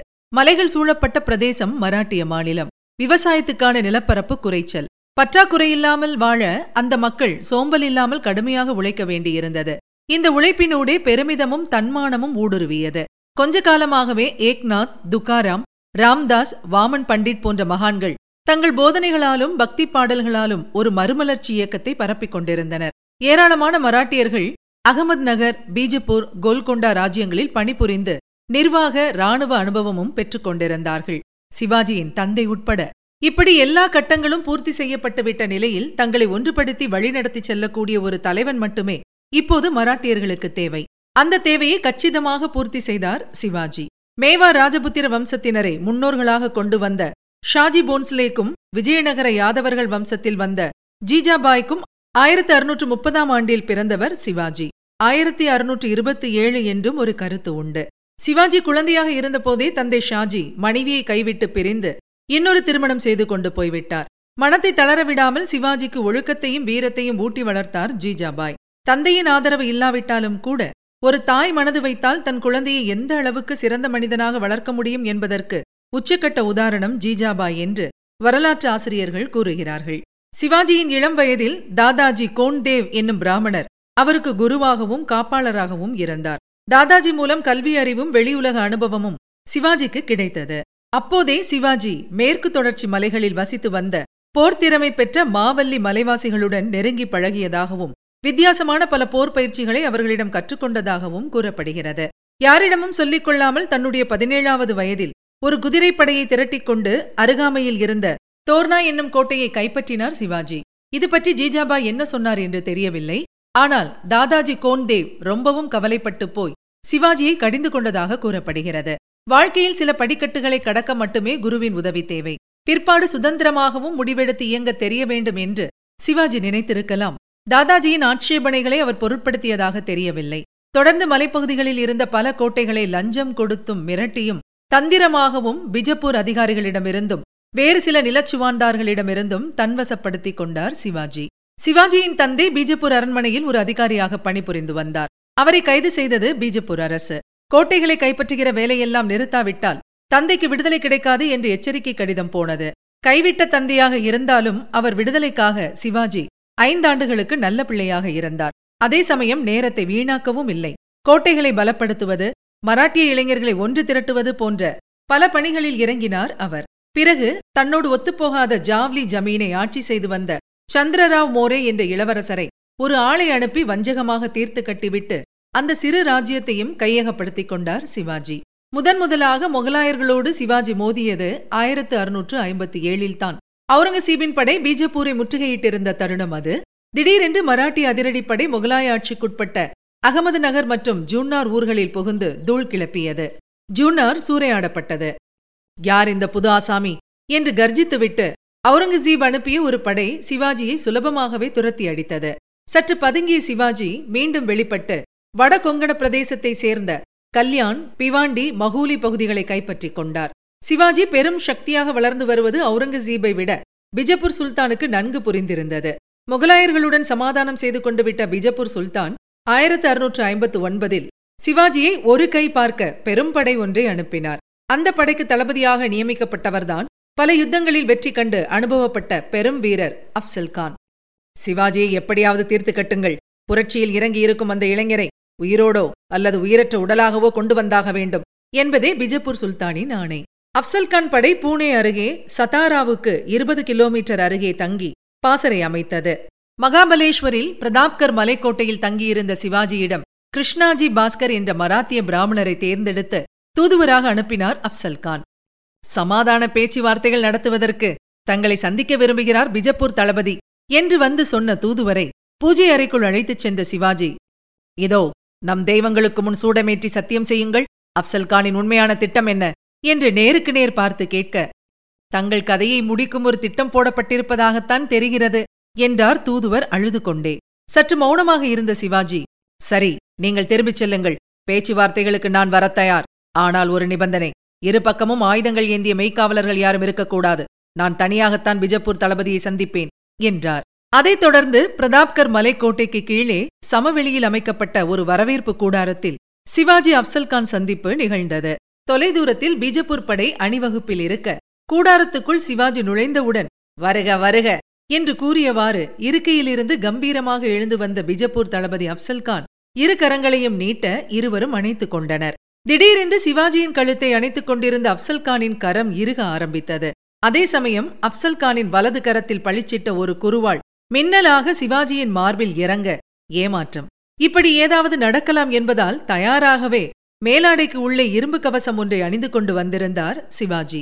கொலை திட்டம் தோல்வியடைந்தது கண்டு அப்சல்கான் ஒரு வினாடி திகைத்து பின்வாங்கி சுதாரிப்பதற்குள் சிவாஜியின் இடது கரம் காற்றை கிழித்துக் கொண்டு இயங்கியது. அவர் கையில் பயங்கரமாக காட்சியளித்தது இரும்பினால் செய்யப்பட்ட வாக்நாக் என்று அழைக்கப்படும் கூர்மையான ஆயுதம். அதாவது புலி நகங்கள். பிஜப்பூர் தளபதி மீது வேங்கையாக பாய்ந்து அவர் வயிற்றை கிழித்து குடலை உருவி போட்டுவிட்டார் சிவாஜி. அப்சல்கான் செத்து விழ மறுகணம் பாசறை அல்லோல கல்லோலப்பட்டது. மலையில் பதுங்கியிருந்த மராட்டிய வீரர்கள் புயலாக கீழே இறங்கி திகைத்துப் போய் நின்றிருந்த பிஜப்பூர் சுல்தான் படையை துவம்சம் செய்துவிட்டார்கள் நடந்தது அநியாயம். அப்சல்கான் நட்பு உணர்வோடுதான் எழுந்து வந்தார். சிவாஜிதான் வஞ்சகமாக அவரை தீர்த்து கட்டினார் என்று ஒரு மாற்றுக் கருத்து உண்டு. ஆனால் பெரும்பாலான வரலாற்று ஆசிரியர்கள் சிவாஜியை கொல்லும் திட்டம் இருந்தது உண்மை. நிகழ்ந்தேறியது ஒரு தற்காப்பு கொலைதான் என்கிறார்கள். எது எப்படியோ இதைத் தொடர்ந்து மராட்டிய பகுதிகளில் சிவாஜியின் இமேஜ் ஏகமாக உயர்ந்தது என்னவோ உண்மை. பிறகு தென்கொங்கண பகுதியையும் கோலாப்பூர் மாவட்டத்தையும் மராட்டிய படை கைப்பற்றியது. இத்தனை விஷயங்களையும் கேள்விப்பட்ட பிறகு விழித்துக் கொண்டார் அவுரங்கசீப். சிவாஜியின் கொட்டத்தை அடக்க ஷாயிஸ்தா கான் என்ற திறமை வாய்ந்த தளபதியை தட்சிண பிரதேசத்துக்கு கவர்னராக அனுப்பினார்.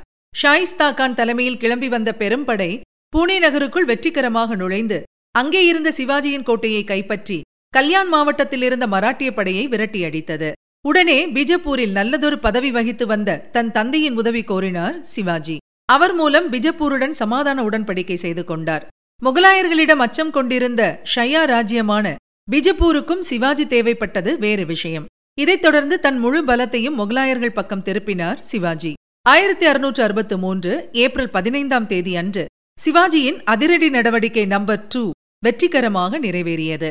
நடுநிசி பூனே கோட்டைக்குள் ஷாயிஸ்தா கான் ஏகப்பட்ட பாதுகாப்பு ஏற்பாடுகளுடன் தங்கியிருக்க வெளியே பூனைகளைப் போல சத்தம் போடாமல் வந்த சிவாஜியும் அவரது வீரர்களும் சுவரில் துவாரம் ஏற்படுத்தி நுழைந்தார்கள்.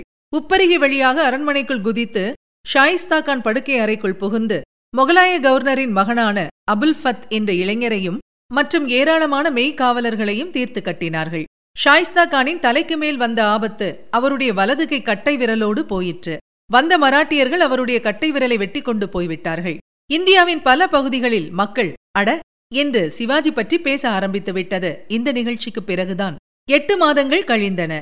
திடீரென்று சிவாஜியின் படை முகலாய ஆளுகைக்கு உட்பட்ட மிக முக்கிய துறைமுகங்களில் ஒன்றான சூரத் நகரை கபலீகரம் செய்தது. மராட்டிய படை உள்ளே நுழைந்த உடனேயே பீதியடைந்த முகலாய வைஸ்ராய் இனாயத் கான் ஓட்டமெடுத்தார். சூரத் நகரை சிவாஜியின் வீரர்கள் சூறையாடினார்கள். ஒரு கோடி ரூபாய் மதிப்புள்ள செல்வம் சிவாஜியின் வசம் வந்தது. முகலாயர்களின் நேரடி ஆதிக்கத்தில் இருக்கும் முக்கியமான ஒரு நகரை கைப்பற்றி காட்டினால்தான் அவுரங்கசீபின் சக்தி படைபலம் எதுவும் தனக்கு ஒரு பொருட்டல்ல என்பதை வடக்கே எல்லோரும் தெரிந்து கொள்வார்கள். நினைத்த மாத்திரத்தில் ஆட்டுக்கூட்டத்துக்குள் நுழையும் புலியைப் போல எதையும் மராட்டிய படையால் சாதிக்க முடியும் என்பதையும் முகலாய அரசு புரிந்து கொண்டு ஒவ்வொரு நிமிடமும் பீதியோடு வாழ வேண்டும் என்பதுதான் சிவாஜியின் நோக்கமாக இருந்தது என்கிறார் வரலாற்று ஆசிரியர் ஒருவர். எத்தனையோ தேர்ந்த எதிரிகளை சமாளித்து வெற்றி கண்டவரான ஆலம்கீர் சிவாஜியின் பாய்ச்சலைக் கண்டு கலங்கி போய்விடவில்லை. மராட்டிய புலியை பிடிக்க ராஜதந்திரத்திலும் போர்த்தந்திரத்திலும் தேர்ந்த நீண்ட அனுபவம் வாய்ந்த ஜெய்சிங் என்ற முதிர்ந்த சிங்கத்தை அனுப்பினார். முகலாயப் படையின் பிரதம சேனாதிபதியான இந்த ராஜபுத்திர வீரர் எச்சரிக்கையோடும் கவனத்தோடும் வகுத்த வியூகம் வெற்றிகரமாக செயல்பட்டது. சிவாஜியின் புரந்தர் கோட்டையை முற்றுகையிட்டு கைப்பற்றினார் ஜெய்சிங். முகலாய தாக்குதலில் கோட்டை தளபதி பாஜி தேஷ்பாண்டேயும் முன்னூறு மாவல்லி வீரர்களும் உயிரிழந்தனர். டெல்லி படையின் இன்னொரு பகுதி ஆங்காங்கே பாதைகளை மறித்து தொடர்ந்து தாக்குதல்கள் நிகழ்த்தி சிவாஜியின் நிர்வாகமே இயங்காமல் செய்தது. ஆயிரத்தி அறுநூற்று அறுபத்தைந்து ஜூன் இருபத்தி இரண்டாம் தேதி ஜெய்சிங்கும் சிவாஜியும் சமாதான பேச்சுவார்த்தைகள் நடத்தினார்கள். புரந்தர் உடன்படிக்கையில் இருவரும் கையெழுத்திட்டனர். இதன்படி சிவாஜி தன்னுடைய இருபத்து மூன்று கோட்டைகளை டெல்லி பாதுஷாவுக்கு விட்டுக் கொடுக்க நேர்ந்தது. சிவாஜியிடம் மிச்சம் இருந்தது பன்னிரண்டு கோட்டைகள்தான். அவுரங்கசீபுடன் சிவாஜி நட்பாக போக வேண்டும் டெல்லிக்கு வந்து பாதுஷாவை சந்திக்க வேண்டும் என்ற கருத்தை வலியுறுத்தி தொடர்ந்து பேச்சுவார்த்தைகள் நடத்தினார் ஜெய்சிங். டெல்லியில் உங்கள் உயிருக்கு நான் உத்தரவாதம் என்று வாக்குறுதியும் தந்தார். கடைசியில் டெல்லிக்கு சென்று பாதுஷாவை சந்திக்க ஒப்புக்கொண்டார் சிவாஜி. டெல்லிக்கு சென்று பாதுஷாவை சந்திக்க வேண்டிய அத்தியாவசியம் எதுவும் சிவாஜிக்கு கிடையாது. பிறகு ஏன் ஒப்புக்கொள்ள வேண்டும் என்பது குறித்து வரலாற்று ஆசிரியர்கள் வியக்கிறார்கள். ஒரு ஆர்வம் காரணமாக தலைநகரையும் அவுரங்கசீப் தர்பாரையும் சக்கரவர்த்தியின் செல்வாக்கையும் பலத்தையும் நேரடியாக பார்க்க சிவாஜி விரும்பியிருக்கலாம் என்கிறார் ஒருவர். தன் ஒன்பது வயது மகன் சாம்பாஜியுடன் ஆக்ராவுக்கு சிவாஜி சென்றபோது பாதுஷாவின் பிறந்த நாள். தர்பாரில் ஏக கூட்டம். சிற்றரசர்களும் வெளிநாட்டு தூதுவர்களுமாக அரசவை ஏக ஆர்ப்பாட்டமாக காணப்பட்டது. ஒரு மூலையில் நிற்க வைக்கப்பட்ட சிவாஜியை யாரும் கண்டு கொள்ளவில்லை சிவாஜி வந்திருக்கும் தகவல் பாதுஷாவிடம் தெரிவிக்கப்பட்ட போது பாதுஷா லேசாக தலையசைத்ததோடு சரி. மராட்டிய தலைவரின் ரத்தம் சூடாகிக் கொண்டிருந்தது. பிறகு கோபம் வெடித்தது. கூட்டத்திலிருந்து வெளிப்பட்டார் சிவாஜி. பாதுஷாவை நேரடியாக பார்த்து நான் இங்கு நடத்தப்படும் விதம் எனக்கு மிகுந்த ஏமாற்றத்தை அளிக்கிறது. நான் யார் என்பது உங்களுக்கெல்லாம் தெரிந்தும் என்னை வெகுநேரமாக நிற்க வைத்து அவமானப்படுத்திக் கொண்டிருக்கிறீர்கள். இதை என்னால் சகித்துக் கொள்ள முடியாது. என்று சிவந்து கலங்கிப் போன கண்களுடன் உணர்ச்சி வயப்பட்டு உரத்த குரலில் அவர் ஆட்சேபிக்க அத்தனை பேர் கவனமும் அவர் பக்கம் திரும்பியது. தர்பாருக்கு வரும் சிற்றரசர்களுக்கு பாதுஷாவால் சம்பிரதாயப்படி போர்த்தப்படும் பொன்னாடை எடுத்து வரப்பட தேவையில்லை என்று மறுத்துவிட்டு என்னை கொல்லுங்கள் என் தலையை சீவி தள்ளுங்கள் கவலையில்லை நான் உயிர்விடத் தயார் என்றெல்லாம் குரல் எழுப்பிக் கொண்டே அரசவையிலிருந்து வெளியேறினார் சிவாஜி. எல்லோரும் திகைத்துப் போய் காட்சியளித்தனர். அவுரங்கசீப் முகத்தில் கோபம் லேசாக தெரிந்தது. மற்றபடி எந்த உணர்ச்சியையும் வெளிப்படையாக காட்டவில்லை பாதுஷா. நினைத்திருந்தால் ஆலம்கீர் அங்கேயே சிவாஜியை கைப்பற்றி தலையை சீவியிருக்க முடியும்தான். ஆனால் சில அரசர்களைப் போல விசாரணை என்றெல்லாம் எதுவும் நடத்தாமல் கொள்ளாமல் யார் தலையையும் சீவியதில்லை அவுரங்கசீப் என்பதை நாம் நினைவில் கொள்ள வேண்டும். போர்க்களம் பட்டத்து விரோதிகள் என்பது வேறு விஷயம். மற்றபடி எதுவும் சட்டப்படி நடந்தாக வேண்டும் சக்கரவர்த்திக்கு. கூடியிருந்த பல பிரபுக்கள் பதைபதைப்புடன் அரியணை அருகே நெருங்கி இந்த மராட்டிய வீரர் செய்தது மிகவும் அநாகரிகமான செயல். தாங்கள் எத்தனை பெருந்தன்மையோடு நடந்து கொண்டீர்கள்? அந்த காட்டு மிருகத்துக்கு தாங்கள் தண்டனை வழங்காவிட்டால் நாளைக்கு யாரும் எதை வேண்டுமானாலும் தர்பாரில் பேசலாம் என்று துணிச்சல் வந்துவிடும். பாதுஷா இதை இப்படியே விட்டுவிடக்கூடாது என்று தூபம் போட்டார்கள். சரி என்று சக்கரவர்த்தி விரல் சொடுக்க மறுகணம் சிவாஜியை தூக்கி ஆக்ரா கோட்டையில் சிறையில் அடைத்து விட்டார்கள். ஆக்ரா சிறையில். முக்கியமான அரசியல் நிகழ்ச்சி என்பதால் சிவாஜியின் டெல்லி பிரவேசம் பற்றி விவரமான குறிப்புகள் வரலாற்றிலிருந்து தெரிய வருகின்றன. சிவாஜி மகன் சாம்பாஜியுடன் இருநூறு பேர் அடங்கிய குழு ஒன்றும் டெல்லிக்கு சென்றது. மேய்காவலர்களான நூறு பேர் குதிரைகளில் அணிவகுத்துச் செல்ல அவர்கள் பின்னால் ஒரு காலாட்படை பிரிவினர் துருக்கிய வீரர்கள் அணியும் தொப்பிகள் அணிந்து சென்றனர். ஒருவேளை நட்பு உணர்வுக்காக இருக்குமோ? அவர்கள் கைகளில் ஆரஞ்சு வண்ணக் கொடிகள் தகத்தகத்தன அழகிய ஒரு பல்லக்கில் சிவாஜி. அவரைத் தொடர்ந்து பல்லக்குகளில் அவர் மகனும் சில பிரபுக்களும் சென்றனர். சிவாஜி பயணித்த பல்லக்குக்கு முன்னால் கொடி பறக்க கம்பீரமாக சென்றது ஓர் அலங்கார ஆண் யானை. பல்லக்குகளின் பின்னால் இரு யானைகள் ஒளி வீசும் அம்பாரிகளோடு சென்றன. சிவாஜி அவ்வளவு உயரமில்லை. அப்படி ஒன்றும் கட்டுமஸ்தான தோற்றமும் கிடையாது. மெலிதான சிறுத்தை போன்ற உடற்கட்டு கொண்டிருந்தார் அவர். நல்ல சிவந்த நிறம். எதிராளியின் உடலை சிலிர்க்க வைக்கும் தீட்சண்யம் மிக்க பார்வை.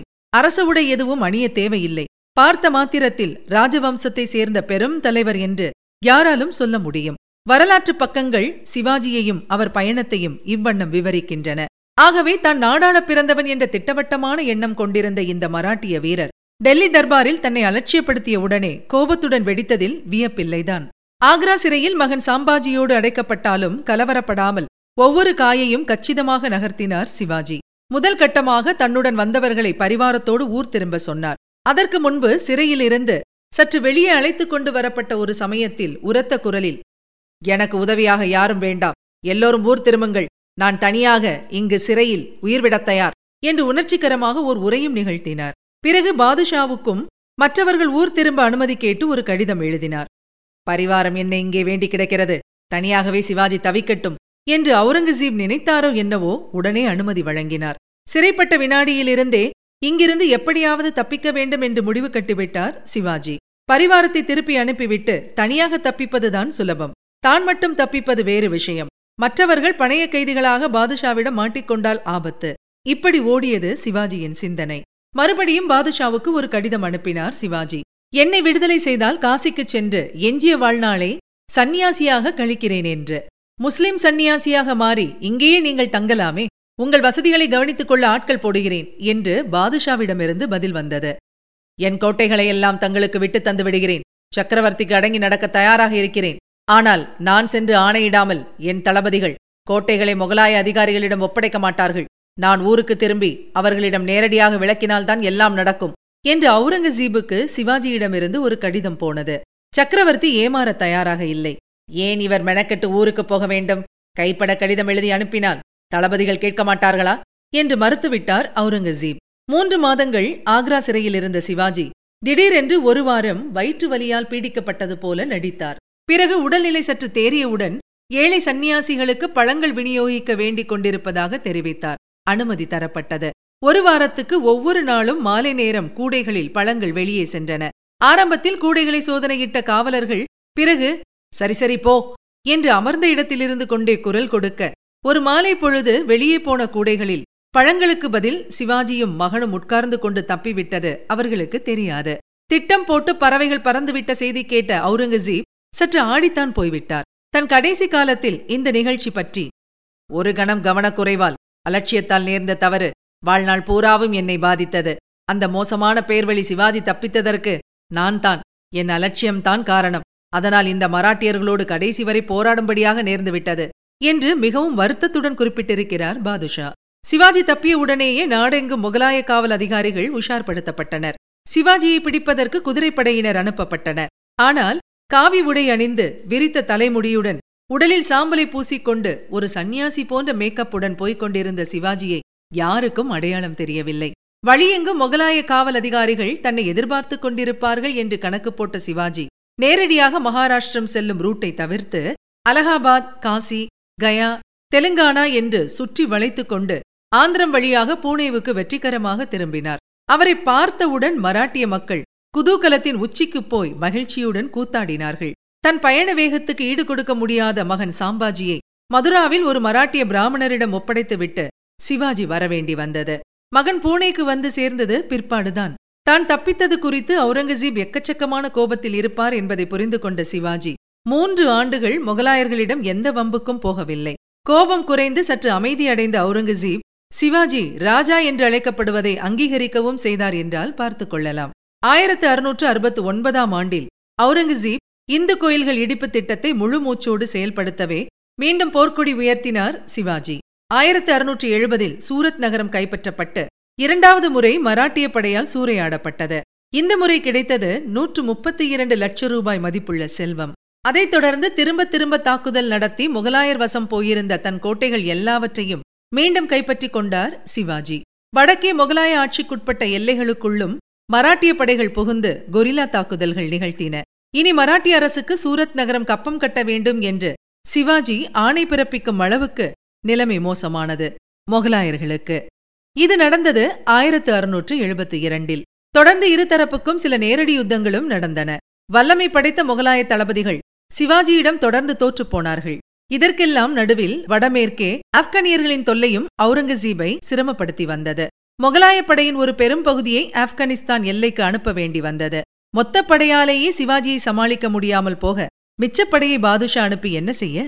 ஆயிரத்து அறுநூற்று எழுபத்து நான்காம் ஆண்டு ஜூன் மாதம் பதினாறாம் தேதி மந்திரங்கள் முழங்க வான வேடிக்கைகள் ஒளிக்கூட்ட கோலாகலமான விழாவில் சத்ரபதி என்ற பெயருடன் முடிசூட்டிக் கொண்டார் சிவாஜி. விழாவுக்கு ஆங்கிலேய பிரெஞ்சு பிரதிநிதிகள் கூட வருகை தந்து பரிசளித்துவிட்டு சென்றார்கள். சிவாஜி தரித்த ராஜ உடையும் போர்வாளும் அப்சல்கானை கொல்ல பயன்படுத்திய புலிநகமும் பூனேயில் சத்தாரா மியூசியத்தில் இருப்பதை இன்றைக்கும் காணலாம். சிவாஜி முடிசூட்டிக் கொண்ட பின்பும் சிவாஜி தலைவலி அவுரங்கசீபுக்கு நீடித்தது.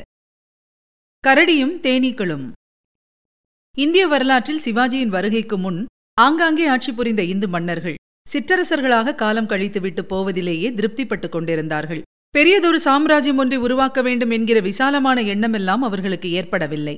துகள்களாக சிதறிக் கிடந்த மராட்டிய மக்களை பெரும் சக்தியாக ஒன்றுபடுத்தி ஒரு வலுவான சாம்ராஜ்யத்தை நிறுவ முடியும் என்பதை நிரூபித்துக் காட்டியவர் சத்ரபதி சிவாஜிதான். பல ஆங்கிலேய வரலாற்று ஆசிரியர்கள் சிவாஜியை அலெக்சாண்டரோடும் ஜூலியஸ் சீசரோடும் ஒப்பிட்டு வியக்கிறார்கள். குண்டுச்சட்டிக்குள் குதிரை ஓட்டாமல் இந்து மன்னர்கள் வலிமை பொருந்திய பெரும் எதிரிகளை கூட போரில் தோற்கடிக்க முடியும். அதே சமயம் கலை வளர்ச்சிக்கும் வழிகாட்ட முடியும். வெளிநாடுகளுடன் வாணிக தொடர்புகள் வைத்துக் கொள்ள முடியும். கப்பற்படையை உருவாக்க முடியும். மொத்தத்தில் உலக அரங்கில் தலைநிமிர்ந்து நிற்கக்கூடிய பெரும் சாம்ராஜ்யத்தை தோற்றுவிக்க முடியும் என்கிற கனவை மக்கள் மனதில் விதைத்ததோடு நிறுத்திக் கொள்ளாமல் தானே அதை பெருமளவு செயல்படுத்தியும் காட்டியவர் சிவாஜி. சத்ரபதி என்று பட்டம் சூட்டிக்கொண்ட கையோடு சிவாஜி அவுரங்கசீபுக்கு எழுதிய கடிதத்தில் அவருடைய எதிர்ப்பு உணர்ச்சியும் அச்சமின்மையும் வெளிப்பட்டு நிற்பது குறிப்பிடத்தக்கது. மேன்மை தங்கிய சக்கரவர்த்தி ஆலம்கீர் அவர்களுக்கு தங்கள் பெரிய பாட்டனார் அக்பர் பாதுஷா ஐம்பத்தி இரண்டு ஆண்டுகள் ஆட்சி புரிந்து வல்லமை பொருந்திய கட்டுக்கோப்பான ஒரு சாம்ராஜ்யத்தை உருவாக்கி காட்டினார். மனிதநேயத்தையும் நாட்டின் ஒற்றுமையையும் மதித்து நடந்து கொண்டார் அவர். இந்துக்கள் கிறிஸ்தவர்கள் யூதர்கள் சீக்கியர்கள் ஜைனர்கள் நாத்திகவாதிகள் எல்லோரையும் தன் குடிமக்களாக சரிசமமாக பாவித்து நடத்தினார். எல்லோரையும் காத்து ரட்சிக்க வேண்டியது தன் கடமை என்பதை அக்பர் பாதுஷாவின் பரந்த இதயம் புரிந்து கொண்டிருந்தது. ஆகவேதான் அவரை மக்கள் ஜெகத்குரு என்று பாராட்டினார்கள். அவருக்கு பின் வந்து இருபத்தி இரண்டு ஆண்டுகள் கோலோச்சிய ஜஹாங்கீர் பாதுஷாவும் சரி பிறகு முப்பத்தி இரண்டு ஆண்டுகள் நாட்டை பரிபாலித்த ஷாஜஹானும் சரி பெருமளவு அக்பர் பாதுஷாவை பின்பற்றி நல்ல முறையில் ஆட்சி புரிந்தார்கள். தாங்களோ இந்த விஷயத்தில் கவனத்தை சிதறவிட்டு தோல்வியடைந்தீர்கள். ஜிசியா வரி விதிப்பதற்கான பலமும் துணிவும் அதிகாரமும் அவர்களுக்கெல்லாம் இல்லாமலா இருந்தது ஆனால் அவர்கள் அந்த காரியத்தில் இறங்கவில்லை. தேவையில்லாமல் அந்த பாரபட்சமான வரி விதிப்பை ஓர் ஆயுதமாக கையில் எடுத்துக்கொண்டவர் தாங்கள்தான். எல்லா மதங்களும் நம்மை அழைத்துச் செல்லும் இலக்கு ஒன்றுதான் என்பதை தாங்கள் புரிந்து கொள்ளவில்லை. அதிகாரம் இருக்கிறது என்பதற்காக எறும்புகளையும் ஈக்களையும் துன்புறுத்துவது எந்த வகையில் வீரம்? தங்களுடைய இந்து எதிர்ப்புக் கொள்கை விளைவித்திருக்கும் விபரீதங்களைப் பற்றிய முழு விவரங்களை தங்களிடம் எடுத்து சொல்லாத அதிகாரிகளின் விசுவாசம் பற்றி என்னால் வியக்காமல் இருக்க முடியவில்லை. ஆகவேதான் ஏராளமான பிரதேசங்களும் கோட்டைகளும் தங்கள் கையை விட்டு சென்றுவிட்டன. மிச்சம் இருப்பவையும் போகத்தான் போகிறது. என்னை பொறுத்தமட்டில் என் கடைசி மூச்சு இருக்கும் வரையில் தங்களை எதிர்ப்பதில் நான் ஓயமாட்டேன். தொடர்ந்து தங்கள் சாம்ராஜ்ய பகுதிகளை அழிப்பேன். கோட்டைகளை ஒவ்வொன்றாக கைப்பற்றுவேன். நாட்டில் நிலவும் உண்மை நிலவரத்தை தங்கள் அதிகாரிகள் பாதுஷாவுக்கு தெரியப்படுத்தாமல் இருப்பது மட்டுமல்ல கொழுந்து விட்டறியும் எதிர்ப்பு தீயை வைக்கோல் கட்டுகளைப் போட்டு அவர்கள் அணைக்க பார்ப்பதுதான் பரிதாபம். கிறுக்கு பிடித்த மராட்டிய கொள்ளை கூட்ட தலைவனின் அதிக பிரசங்கித்தனம் மிகுந்த கிறுக்கலாக பாவித்து சிவாஜியின் கடிதத்தை அலட்சியத்துடன் ஒதுக்கித் தள்ளினார் அவுரங்கசீப். உடனடியாக கோல்கொண்டாவுடன் சமாதான உடன்படிக்கை செய்து கொண்டார் சிவாஜி. ஆயிரத்தி அறுநூற்றி எழுபத்தி ஏழில் புனேயிலிருந்து கிளம்பி ஹைதராபாத்துக்கு பெரும் படையுடன் வருகை தந்த அவருக்கு கோலாகலமாக வரவேற்பு தரப்பட்டது. அங்கிருந்து கர்னூல் பகுதி வழியாக பயணித்த சிவாஜியின் மராட்டிய படை திடீரென்று தமிழகத்தில் சென்னைக்கு சுமார் நூறு மைல் தொலைவில் உள்ள செஞ்சியை மின்னல் வேகத்தில் புகுந்து இடியென தாக்கி கைப்பற்றியது. செஞ்சி அப்போது பிஜப்பூர் ஆளுகையின் கீழ் இருந்தது. தொடர்ந்து வேலூரையும் முற்றுகையிட்டு கைப்பற்றிய சிவாஜி பிஜப்பூர் வசமிருந்த திருச்சியின் ஆளுநரான ஷெர்கானை கடலூர் அருகே நடந்த யுத்தத்தில் முறியடித்தார். பிறகு சிதம்பரம் அருகே உள்ள புவனகிரி மராட்டியர்களால் கைப்பற்றப்பட்டது. தஞ்சாவூரும் திருச்சியும் சுதந்திர பகுதிகளாக சிவாஜியின் ஒன்றுவிட்ட சகோதரர் வெங்கோஜியின் ஆட்சியில் இருந்தன. இவர் சிவாஜியின் எதிரி என்று சொல்லப்படுகின்றது. தஞ்சாவூர் அருகே திருமாலவாடி என்னும் ஊரில் பாசறை அமைத்த சிவாஜியின் படை தஞ்சாவூரையும் திருச்சியையும் கபலீகரம் செய்தது. இப்படியாக தென்பகுதியில் சிவாஜி கைப்பற்றிய கோட்டைகளின் எண்ணிக்கை செஞ்சுரி போட்டது. மராட்டிய சூறாவளி போர் பயணத்தை வெற்றிகரமாக முடித்துக்கொண்டு தன் தந்தையின் இன்னொரு மனைவிக்கு பிறந்த சாந்தாஜியை செஞ்சிக்கு வைஸ்ராயாக நியமித்துவிட்டு ஊர் திரும்பிய சிவாஜி திடீரென்று வயிற்றுப்போக்கால் பாதிக்கப்பட்டு படுக்கையில் வீழ்ந்து ஆயிரத்து அறுநூற்று எண்பதாம் ஆண்டு ஏப்ரல் மாதம் காலமானார். அப்போது அவருக்கு வயது ஐம்பது. ஐம்பத்து மூன்று என்றும் சிலர் கூறுகின்றார்கள். இறப்பதற்கு சில நிமிடங்களுக்கு முன் சிவாஜி விடுத்த வேண்டுகோள். என் மூச்சு அடங்கும்போது ஒரு பசுவின் வாலை என் உள்ளங்கை மீது வைக்க வேண்டும். என் உயிர் பசுவின் வால் வழியே அதன் கர்ப்பப்பைக்குள் முதலில் புகுந்து புனிதமடைய வேண்டும். பாரசீக பன்னீரால் என் உடலை குளிப்பாட்டி சந்தனம் பூசுங்கள். நெய்யில் தோய்த்தெடுக்கப்பட்ட சந்தன மரங்களைக் கொண்டு என்னை எரித்து விடுங்கள். என் சாம்பலை கங்கை நதியில் கரைக்கவும். சிவாஜிக்கு பிறகு மராட்டிய அரியணை ஏறி அமர்ந்தார் அவர் வாரிசு சாம்பாஜி. அவரிடம் வீரத்துக்கு குறைவில்லாவிட்டாலும் ஒழுக்கம் சற்று பின்தங்கி இருந்தது சாம்பாஜியும் அவருடைய பிரதம அமைச்சர் கவி கைலாஷ் என்னும் பிராமணரும் அடித்த கும்மாளம் கண்டு மராட்டிய மக்கள் முகம் சுழித்தார்கள். சற்று கிறுக்கு பிடித்த சாம்பாஜி தந்தை சிவாஜி இறப்பதற்கு முன்பு தன்னை வேகமாக அரண்மனைக்கு கொண்டு சேர்க்கவில்லை என்ற காரணத்துக்காக தன்னை சுமந்து வந்த ஒட்டகத்தின் மீது கோபம் கொண்டு அதன் தலையை சீவி தள்ளியது ஒரு விபரீதமான தமாஷ் செய்தி. அதே சமயம் முகலாய ஆட்சியை எதிர்ப்பதில் முனைப்பு காட்டாமல் இல்லை சாம்பாஜி. ஏற்கனவே சிவாஜி பிரம்மாண்டமாக உருவாக்கி வைத்திருந்த மராட்டிய எதிர்ப்பு சக்தி துடிப்பாக கிளர்ந்தெழுந்து தயாராக நின்றதால் அதற்கு தலைமை தாங்கிய சாம்பாஜியும் அவுரங்கசீபுக்கு பிரச்சனையாகவே விளங்கினார். கடைசியில் சாம்பாஜி முக்கியத்துவம் தந்த கேளிக்கையே அவர் உயிருக்கு யமனாக வந்து வாய்த்தது.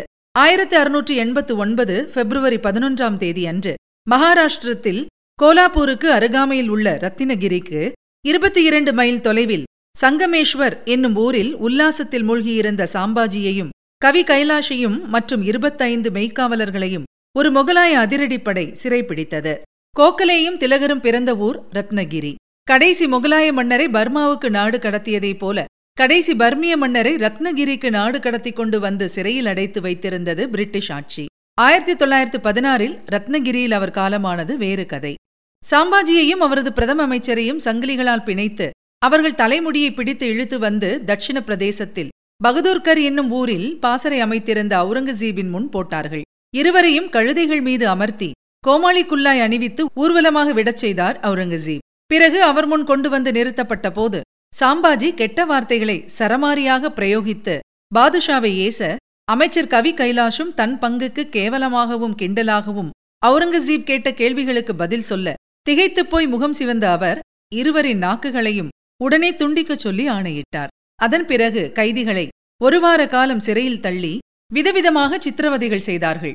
சாம்பாஜியின் கண்கள் ஆணிகளால் ஊடுருவப்பட்டன. பார்வையிழந்து குரூரமாக உடல் சிதைந்து போன நிலையிலும் காரி உமிழ்ந்து எதிர்ப்பை காட்டிய சாம்பாஜியின் உடலை துண்டு துண்டுகளாக வெட்டி வீழ்த்துமாறு ஆணை அனுப்பினார் அவுரங்கசீப். சாம்பாஜியின் அங்கங்களை ஒவ்வொன்றாக வெட்டித் தள்ளி நாய்களுக்கு உணவாக போட்டனர் முகலாய வீரர்கள். அவருடைய தலையைச் சீவி வைக்கோல் அடைத்து தாரை தப்பட்டை முழங்க ஊர்வலமாக கொண்டு சென்றார்கள். பிறகு சாம்பாஜியின் தலையை டெல்லிக்கு கொண்டு போய் கோட்டை வாசலில் காட்சிப் பொருளாக பல வாரங்கள் வைத்திருந்தார்கள். சாம்பாஜியின் வீழ்ச்சிக்குப் பிறகு அவுரங்கசீப் படை பெரும்பாலான மராட்டிய கோட்டைகளை மீண்டும் கைப்பற்றியது. ரெய்ச்சூர் அதோனி பெங்களூர் வந்தவாசி காஞ்சிபுரம் பெல்காம் ஊர்களில் மராட்டியர்கள் வசமிருந்த கோட்டைகள் முகலாயர் கைகளில் வீழ்ந்தன. உச்சக்கட்டமாக பூனேயில் உள்ள பிரதான மராட்டிய கோட்டையான ராய்கர் அவுரங்கசீப் படையால் சூழ்ந்து கொள்ளப்பட்டது. சாம்பாஜிக்கு பிறகு பட்டம் சுட்டிக் கொண்ட சிவாஜியின் இன்னொரு மகன் ராஜாராம் அங்கிருந்து மாறுவேடம் பூண்டு செஞ்சிக்கோட்டைக்கு தன் படையுடன் தப்பிச் சென்றார்.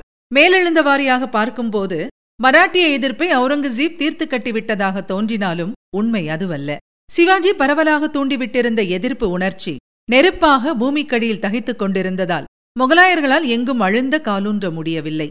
சிவாஜி எனப்படும் ஒரு தனி மனிதனின் வீரத்தை கடந்து மக்கள் போராட்டமாக எதிர்ப்பு விஸ்வரூபம் எடுத்து விட்டதால் தெற்கே எந்த பகுதியையும் அவுரங்கசீப் தன் நிச்சயமான கட்டுப்பாட்டுக்குள் கொண்டு வர முடியவில்லை. ஷயா ராஜ்யங்களான பிஜப்பூரையும் கோல்கொண்டாவையும் அவுரங்கசீப் கைப்பற்றியிருந்தும் பலனில்லை.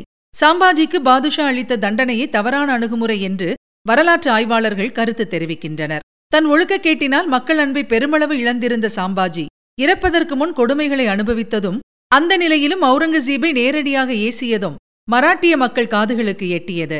உடனே சாம்பாஜியின் குறைகளையெல்லாம் ஒதுக்கி தள்ளிவிட்டு அவரை ஒரு புரட்சி வீரராக பெரும் தியாகியாக மராட்டிய மக்கள் ஏற்றுக்கொண்டனர். பிற்பாடு சாந்தாஜி கோர்படே தானாஜி தானவா போன்ற பல மராட்டிய தளபதிகள் தனித்தனி அதிரடிப்படைகளுக்கு தலைமை தாங்கி முகலாயர்களை நாலாபுரத்திலும் தாக்கினார்கள்.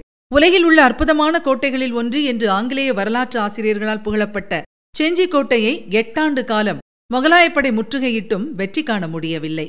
நீண்ட பெரும் கோட்டைச் சுவரால் ஒருங்கிணைக்கப்பட்ட மூன்று மலைக்கோட்டைகள் கொண்டது செஞ்சிக்கோட்டை பகுதி. ஆயிரத்தி நானூற்று நாற்பத்தி இரண்டில் விஜயநகர ஆட்சி காலத்தில் கட்டப்பட்ட இந்த கோட்டைகள் பிற்பாடு பீஜப்பூர் வசம் வீழ்ந்தது. செஞ்சிக்கோட்டை என்னவாயிற்று என்று கர்ஜித்தார் அவுரங்கசீப். ஆயிரத்தி அறுநூற்று தொன்னூற்றி எட்டில் முகலாய தளபதி ஜூல்பிகர் கான் பாதுஷாவுக்கு தெரியாமல் ராஜாராமுடன் ரகசிய உடன்படிக்கை செய்து கொண்டார். அதன்படி ராஜாராம் சத்தாராவுக்கு முகலாய தளபதியின் உதவியோடு தப்பிச் சென்றார். செஞ்சி ஒரு வழியாக வீழ்ந்தது. பூனேயில் உள்ள சதாரா கோட்டைக்கு சென்ற ராஜாராம் பெரும்படை திரட்டிக் கொண்டு முகலாயர்களை மீண்டும் எதிர்த்தார். அவுரங்கசீப் அவசர அவசரமாக அனுப்பிய படை மிகவும் சிரமப்பட்டு சத்தாராவை கைப்பற்றியது. முகலாய படை ஒவ்வொரு கோட்டையாக கைப்பற்றுவதும் அதை அதிரடியாக ஏதாவது ஒரு மராட்டிய படை மறுபடி தாக்கி பறித்துக் கொள்வதும் வாடிக்கையாகி போனது. மொத்தத்தில் இந்த தென்னக படையெடுப்பால் கோடிக்கணக்கில் பணம் செலவழிந்து பாதுஷாவின் டெல்லி கஜானா ஏறக்குறைய காலியாகும் நிலை ஏற்பட்டுவிட்டது எனலாம். ஆயிரத்தி எழுநூறில் ராஜாராம் இறந்த பிறகு அப்பாடா என்று அவுரங்கசீப் எழுந்து நிற்பதற்குள் ராஜாராம் மனைவி தாராபாய் சிவாஜிக்கு இணையான புத்தி கூர்மையுடன் மராட்டிய படைக்கு தலைமை தாங்கி டெல்லி படையை துன்புறுத்தினார். போர்க்களத்தில் படை வீரர்களுடன் சரிசமமாக பழகி ஒரு சராசரி வீரரைப் போல பாசறையிலேயே உண்டு உறங்கி எதிரிகளுடன் வெற்றிகரமாக மோதினார் தாராபாய். இன்றளவும் மராட்டியர்கள் அதிக அளவில் தாராபாய் என்று குழந்தைகளுக்கு பெயரிடுவதை பார்க்கலாம். தாராபாய் தலைமையில் மராட்டியர்கள் வடக்கே மால்வாவை கூட கைப்பற்றினார்கள். அகமதாபாத் உஜ்ஜயினி நகர்களில் கூட இந்த வீராங்கனையின் படை புகுந்து தூள் கிளப்பியது. தெற்கே முகலாயர்களின் முக்கிய நகரமான அகமது நகரையும் இந்த தாராபாயின் படை ஆர்ப்பாட்டமாக முற்றுகையிட்டது. முகலாயப் படை அவர்களை துரத்தியடிக்க மிகவும் சிரமப்பட வேண்டியிருந்தது. அகமது நகரில் தங்கியிருந்த அவுரங்கசீப் தப்பித்ததே பெரிய விஷயம் என்றால் பார்த்துக் கொள்ளலாம். இப்படியாக மக்கள் எதிர்ப்பை வீரியத்துடன் பிரதிபலிக்கும் வகையில் முகலாயர்கள் மீது ஆங்காங்கே பாய்ந்து தாக்கிய மராட்டிய கொரில்லா படைகளை காணும்போது இப்படியும் அப்படியுமாக திரும்பி திகைத்து தடுமாறிக் கொண்டிருக்கும். வயதான கரடி ஒன்றை தேனீ கூட்டம் சூழ்ந்து ஆவேசமாக தாக்குவது போல இருந்தது என்று நிலைமையை வர்ணிக்கிறார் ஒரு வரலாற்று ஆசிரியர். இந்த யுத்தமயமான சூழ்நிலையில் இங்கிலாந்து மன்னர் மூன்றாம் வில்லியம் ஒரு தூதுவரை இந்தியாவுக்கு அனுப்பினார். சர் வில்லியம் நாரிஸ் என்னும் அந்த தூதுவர் வந்த காரணம் கிழக்கிந்திய கம்பெனி முகலாய ஆட்சியுடன் வர்த்தக உடன்படிக்கை செய்து கொள்வதற்கும் சலுகைகள் பெறுவதற்கும். இதில் ஆங்கிலேயர்கள் எதிர்பார்த்த அளவு வெற்றி கிட்டவில்லை. பாதுஷாவுக்கு தரச் சொல்லி தூதுவர் நாரிஸ் மூலம் ஏராளமான பரிசுகள் அனுப்பியிருந்தார் மன்னர் வில்லியம். நாரிஸ் வந்து சேர்ந்த சமயம் அவுரங்கசீபின் நேரடி தலைமையில் பூனே அருகே உள்ள பன்ஹாலா என்னும் மலைக்கோட்டையை முகலாயப்படை ஆறு மாதங்களாக முற்றுகையிட்டுக் கொண்டிருந்தது. டாய்லெட் வசதிகள் சரியாக இல்லை. பாதுஷாவின் படை தங்கியிருந்த இடம் சேரும் சகதியுமாக மோசமான நிலையில் இருந்தது. படை வீரர்களுக்கும் ஒரு வருட சம்பளம் பாக்கி என்று விவரிக்கிறார் நாரிஸ். மேலும் வயது எண்பத்தி இரண்டு ஆன போதும் சுறுசுறுப்பாகவும் கம்பீரமாகவும் காட்சியளித்தார் அவுரங்கசீப் பாதுஷா.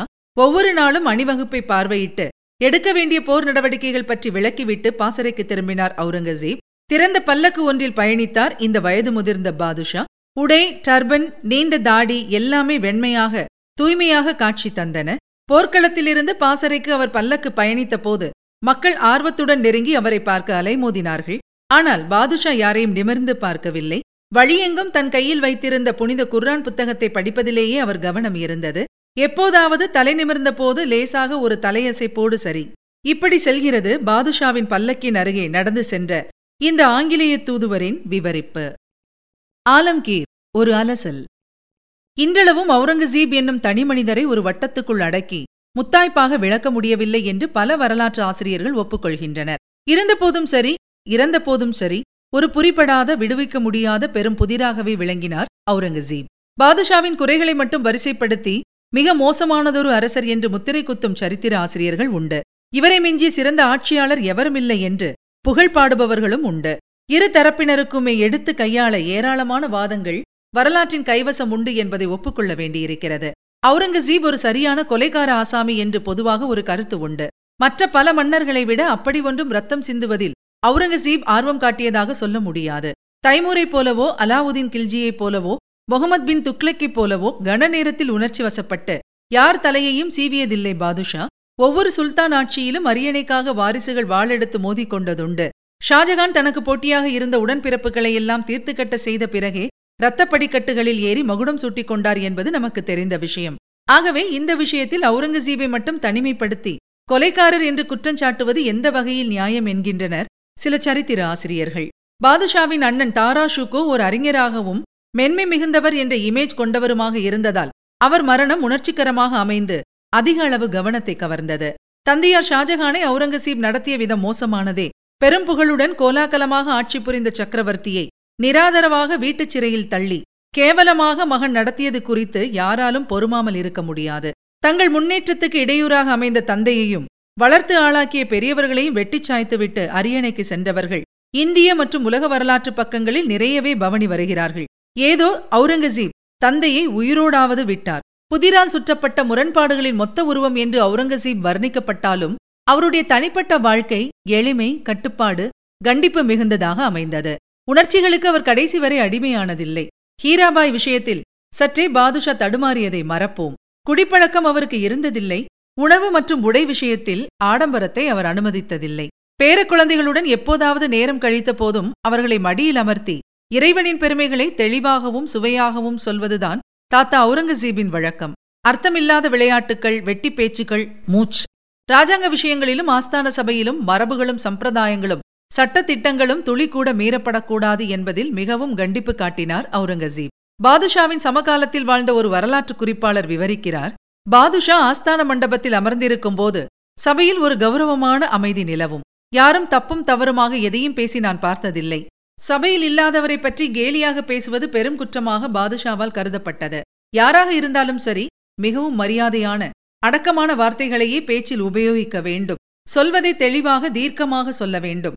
தினமும் இரண்டு அல்லது மூன்று முறை ஆஸ்தான மண்டபத்தில் அமர்ந்து மக்கள் குறைகளை கேட்பார் அவுரங்கசீப். அப்போது யார் வேண்டுமானாலும் நேரடியாக தங்கள் பிரச்சனைகளை மன்னரிடம் கூறலாம். சாமானியராக இருந்தாலும் அவர் சொல்வதை சக்கரவர்த்தி மிகுந்த கவனத்துடன் கேட்டு உடனே தீர்ப்பு வழங்குவார். அவமரியாதையாக பேசுபவர்கள் அகம்பாவமாக நடந்து கொள்கிறவர்கள் டெல்லி நகரை விட்டே அதிகாரிகளால் அப்புறப்படுத்தப்பட்டார்கள். சபையில் தன்னிடம் தரப்பட்ட மனுக்களை உடனுக்குடனே படித்து அதில் குறிப்புகள் எழுதுவது பாதுஷா கடைசி வரை கடைபிடித்த ஒரு வழக்கம். இந்த டெல்லி மன்னரின் பார்வை கூர்மையானதாக இருந்தது.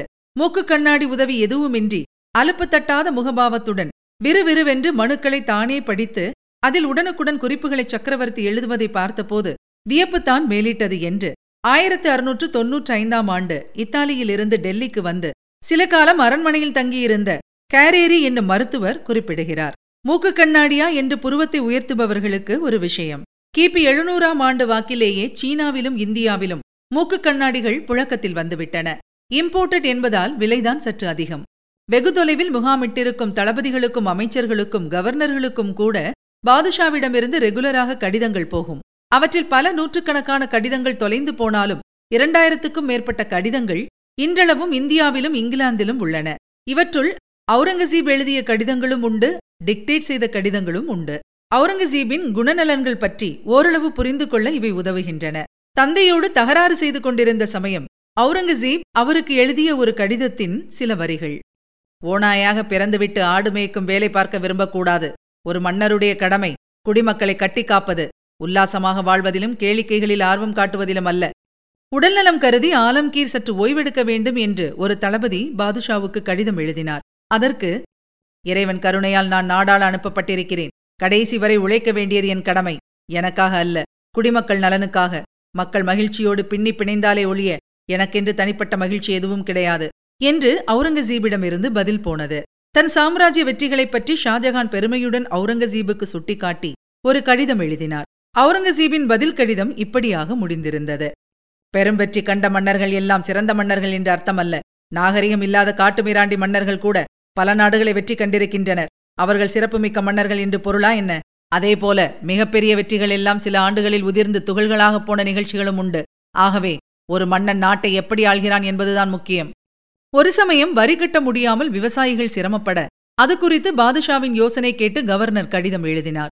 பாதுஷாவின் பதில் நிலங்கள் வெள்ளத்தால் பாதிக்கப்பட்டாலோ அல்லது மழையே இல்லாமல் போனாலோ அல்லது இயற்கையின் எதிர்பாராத ஏதேனும் சதியால் விவசாயம் ஒட்டுமொத்தமாக பாதிக்கப்பட்டாலோ அதற்காக விவசாய மக்களை பிரச்சினைக்குள்ளாக்க வேண்டாம். வரியை தள்ளுபடி செய்துவிடவும் கூடவே வரி கட்ட முடியாமல் இருப்பது உண்மைதானா என்பதை நன்கு விசாரிக்க வேண்டும் என்றும் எச்சரிக்கையுடன் குறிப்பிடுகிறார் அவுரங்கசீப். சோம்பி சாய்ந்த நிலையில் அவுரங்கசீபை யாரும் கண்டதில்லை. உடல்நலக் குறைவாக இருந்தபோதும் ராணுவ அணிவகுப்பை பார்வையிடுவது மனுக்கள் வாங்குவது எதையும் தள்ளி போட்டதில்லை அவுரங்கசீப் தன் இரண்டாவது மகனுக்கு அவுரங்கசீப் சொல்லிய அறிவுரை. கடிதம் மூலமாகத்தான். ஓய்வெடுப்பது உல்லாசமாக விடுமுறை எடுப்பது இதிலெல்லாம் ஆழப் பிறந்தவர்கள் நாட்டம் செலுத்தக்கூடாது. மக்களுக்காக தொடர்ந்து உழைப்பது ஒன்றே ஆட்சியாளர்களின் கடமை. அரசரும் சரி தண்ணீரும் சரி ஒரே இடத்தில் தேங்கக்கூடாது. தண்ணீர் கெட்டுப் அரசர் அரசரும் மதிப்பிழந்து போய்விடுவார். அதற்கேற்ப அவுரங்கசீப் தெற்கே படைக்கு தலைமை தாங்கி சென்றபோது அவருக்கு வயது அறுபத்தைந்து கடந்துவிட்டது. வழியில் நதிகளில் வெள்ளம் பெருக்கெடுத்தது. மலைகள் குறுக்கிட்டன. நோய்களால் வீரர்கள் பாதிப்பு குடிநீர் பற்றாக்குறை கொதிக்கும் வெயில் பஞ்சம் எதற்கும் முகம் சுழிக்காமல் ஓர் இளம் வீரனுக்குரிய சுறுசுறுப்புடன் இயங்கினார் அவுரங்கசீப். இத்தனைக்கும் நடுவில் போர் திட்டங்கள் பற்றிய ஆலோசனைகள் அடுத்த தாக்குதல் எப்படி திகழ வேண்டும் என்று படம் வரைந்து காட்டுதல் தளபதிகளை மாற்றுதல் புதிய தளபதிகளை நியமித்தல் ஒற்றர்களுக்கு ஆணைகள் பிறப்பித்தல் அத்தனையும் தளராமல் துவளாமல் கவனித்தார் பாதுஷா. இப்படியாக நிர்வாகம் சம்பந்தமாக எல்லாவற்றையும் பாதுஷா தானே இழுத்து போட்டுக்கொண்டு ஆணைகள் பிறப்பித்ததன் விளைவு தலைமை பொறுப்பில் இருந்த மற்றவர்களுக்கு சுயமாக சிந்தித்து முடிவெடுக்கும் திறமையே போய்விட்டது எனலாம். பாதுஷாவின் ஆணை வரும் வரை எந்தவொரு அவசர விஷயத்திலும் கூட முடிவெடுக்காமல் குழப்பத்தில் தவித்தனர் அதிகாரிகள். ஒரு தனிமனிதர் என்கிற முறையில் பக்தி எளிமை நீதி வீரம் அறிவு ஒழுக்கம் எல்லாவற்றிலும் மிகச்சிறந்து விளங்கினார் அவுரங்கசீப் பாதுஷா. ஆனால் ஒரு நாடாளும் சக்கரவர்த்தி என்று பார்க்கும்போது பாதுஷா தோல்வியடைந்ததாகத்தான் சொல்ல வேண்டும் என்று கைஃபி கான் என்னும் அவுரங்கசீப் காலத்திய வரலாற்று குறிப்பெழுத்தாளர் கருத்து தெரிவிக்கிறார். அதற்கு மிக முக்கிய காரணம் இந்தியாவில் பெரும்பான்மையாக வாழ்ந்த இந்துக்களை பாதுஷா பாரபட்சமாக நடத்தினார். ஜிசியா வரியை அவர்கள் மீது விதித்தார்.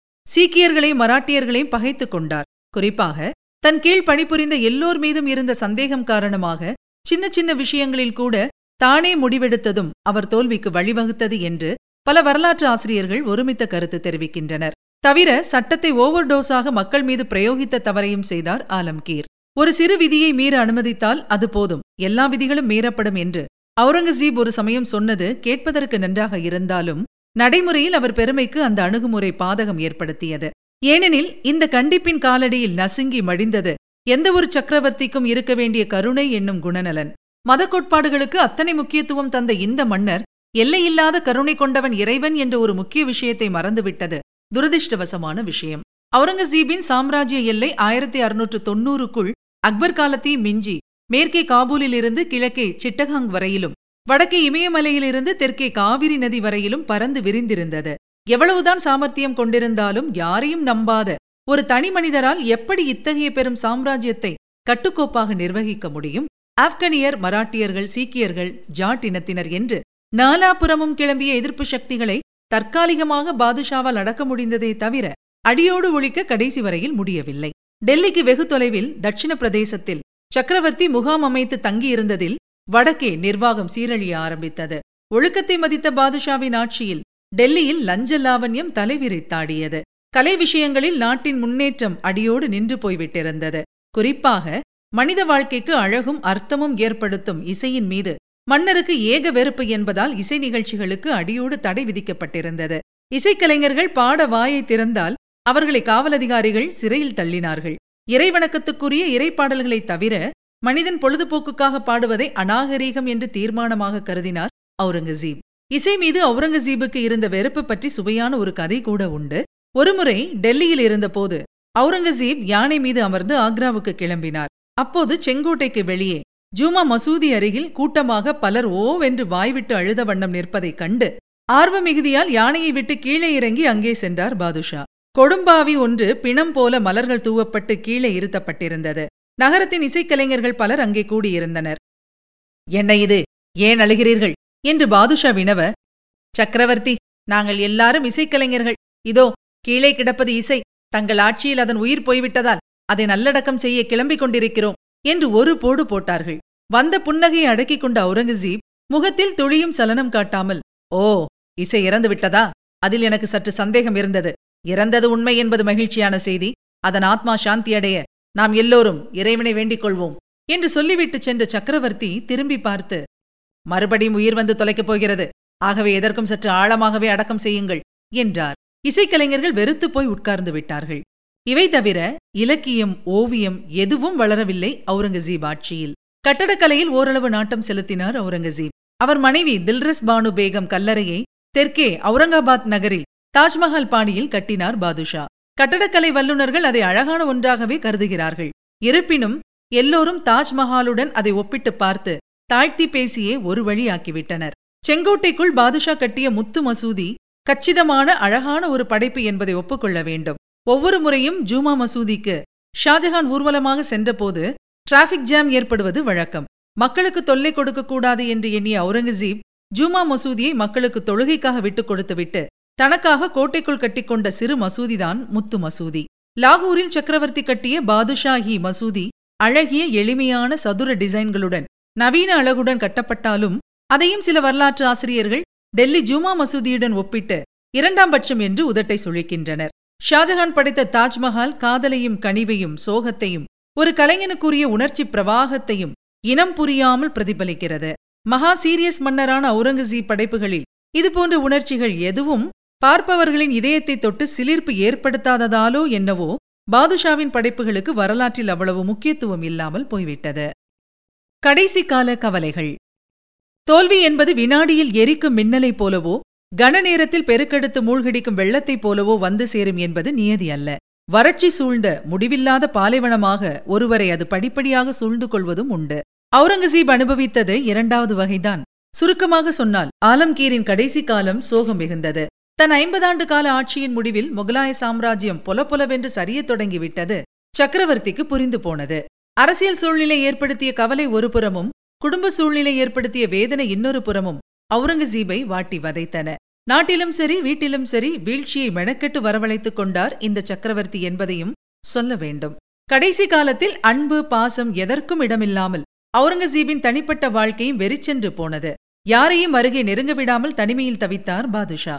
அக்டோபர் ஆயிரத்து அறுநூற்று ஐம்பத்தி ஏழில் முதல் மனைவி தில்ரஸ் பானு பேகம் என்று ஆரம்பித்து வரிசையாக சக்கரவர்த்தியின் மூன்று மனைவிகள் மரணமடைந்தனர். சில காலமே நெருக்கமாக வாழ்ந்த ஹீராபாயை சேர்த்தால் நான்கு. கடைசி நாட்களில் தந்தையின் அத்தியாவசிய தேவைகளை கவனித்துக் கொள்ள வயது முதிர்ந்த ஒரு மகள் ஜீனத் உன்னிசா பேச்சு துணைக்கு கடைசி மனைவி உதய்பூரி பேகம் இவர்களே அறைக்குள் அனுமதிக்கப்பட்டார்கள்.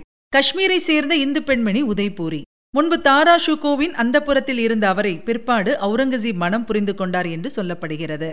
அவுரங்கசீபின் மூத்த மகன் முகமது சுல்தான் தந்தையிடமிருந்து பிரிந்து ஷையா பிரிவை தழுவிய சித்தப்பா ஷூஜாவுடன் சேர்ந்து கொண்டு அதனால் சக்கரவர்த்தியின் கடுங்கோபத்துக்கு ஆளானது பற்றி முன்பே குறிப்பிட்டிருந்தோம். இருபது வயது நிரம்பிய இந்த மகனுக்கு ஆயுள் தண்டனை விதித்து சிறையில் தள்ளினார் அவுரங்கசீப். கடைசி வரை மன்னிப்பு கிடைக்காமல் பதினாறு ஆண்டுகள் சிறையில் வாடிய இந்த மூத்த இளவரசர் டிசம்பர் ஆயிரத்து அறுநூற்று எழுபத்து ஆறில் சிறையிலேயே இறந்து போனார். ஷா ஆலம் என்று அழைக்கப்பட்ட இரண்டாவது மகன் மூ. ஆசம் பிஜப்பூர் மற்றும் கோல்கொண்டா சுல்தான்களுடன் ரகசிய உடன்படிக்கை செய்து கொண்டதாகவும் கஜானா பணத்தில் கை வைத்ததாகவும் குற்றம் சாட்டப்பட்டார். அவுரங்கசீபுக்கு பிறகு பகதூர் ஷா என்ற பட்டப்பெயருடன் முடிசூட்டிக் கொண்டவர்தான் இந்த ஷா ஆலம். கைது செய்யப்பட்டு அவுரங்கசீப் முன் கொண்டு வந்து நிறுத்தப்பட்ட அவருக்கு கிடைத்தது எட்டாண்டுகள் சிறைவாசம். விடுதலையான பிறகும் தந்தை காலடி ஓசை கேட்டாலே உடல் நடுங்கும் அளவுக்கு பயந்து போய் வாழ்ந்தார் இந்த இரண்டாம் இளவரசர். மூன்றாம் மகனான ஆசாம் தந்தையிடம் தண்டனையின்றி எதுவும் பெறாமல் தப்பித்தாலும் இவராவது சற்று தலையெடுப்பார் திறமை காட்டுவார் என்ற அவுரங்கசீபின் நம்பிக்கை கடைசியில் பொய்த்தது.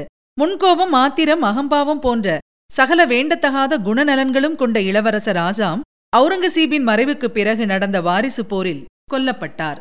நாலாவது மகன்தான் துர்காதாசுடன் கூட்டு சேர்ந்து புகழ்பெற்ற அக்பர். ராஜபுத்திரர்கள் உதவியோடு தந்தைக்கு எதிராக போர்க்கொடி தூக்கி பிறகு ஆப்கானிஸ்தானுக்கு தப்பியோடி நிராதரவாக உயிர்விட்டவர் இவர். சற்று வயதான காலத்தில் சக்கரவர்த்திக்கு கடைசியாக பிறந்த காம் பக்ஷ் என்னும் மகனும் உருப்படவில்லை.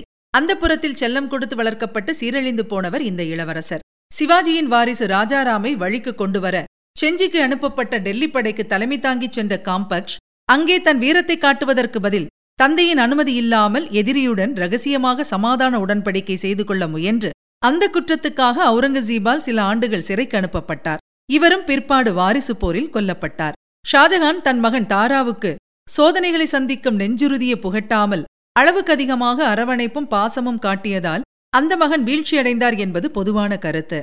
அவுரங்கசீப் விஷயம் வேறு.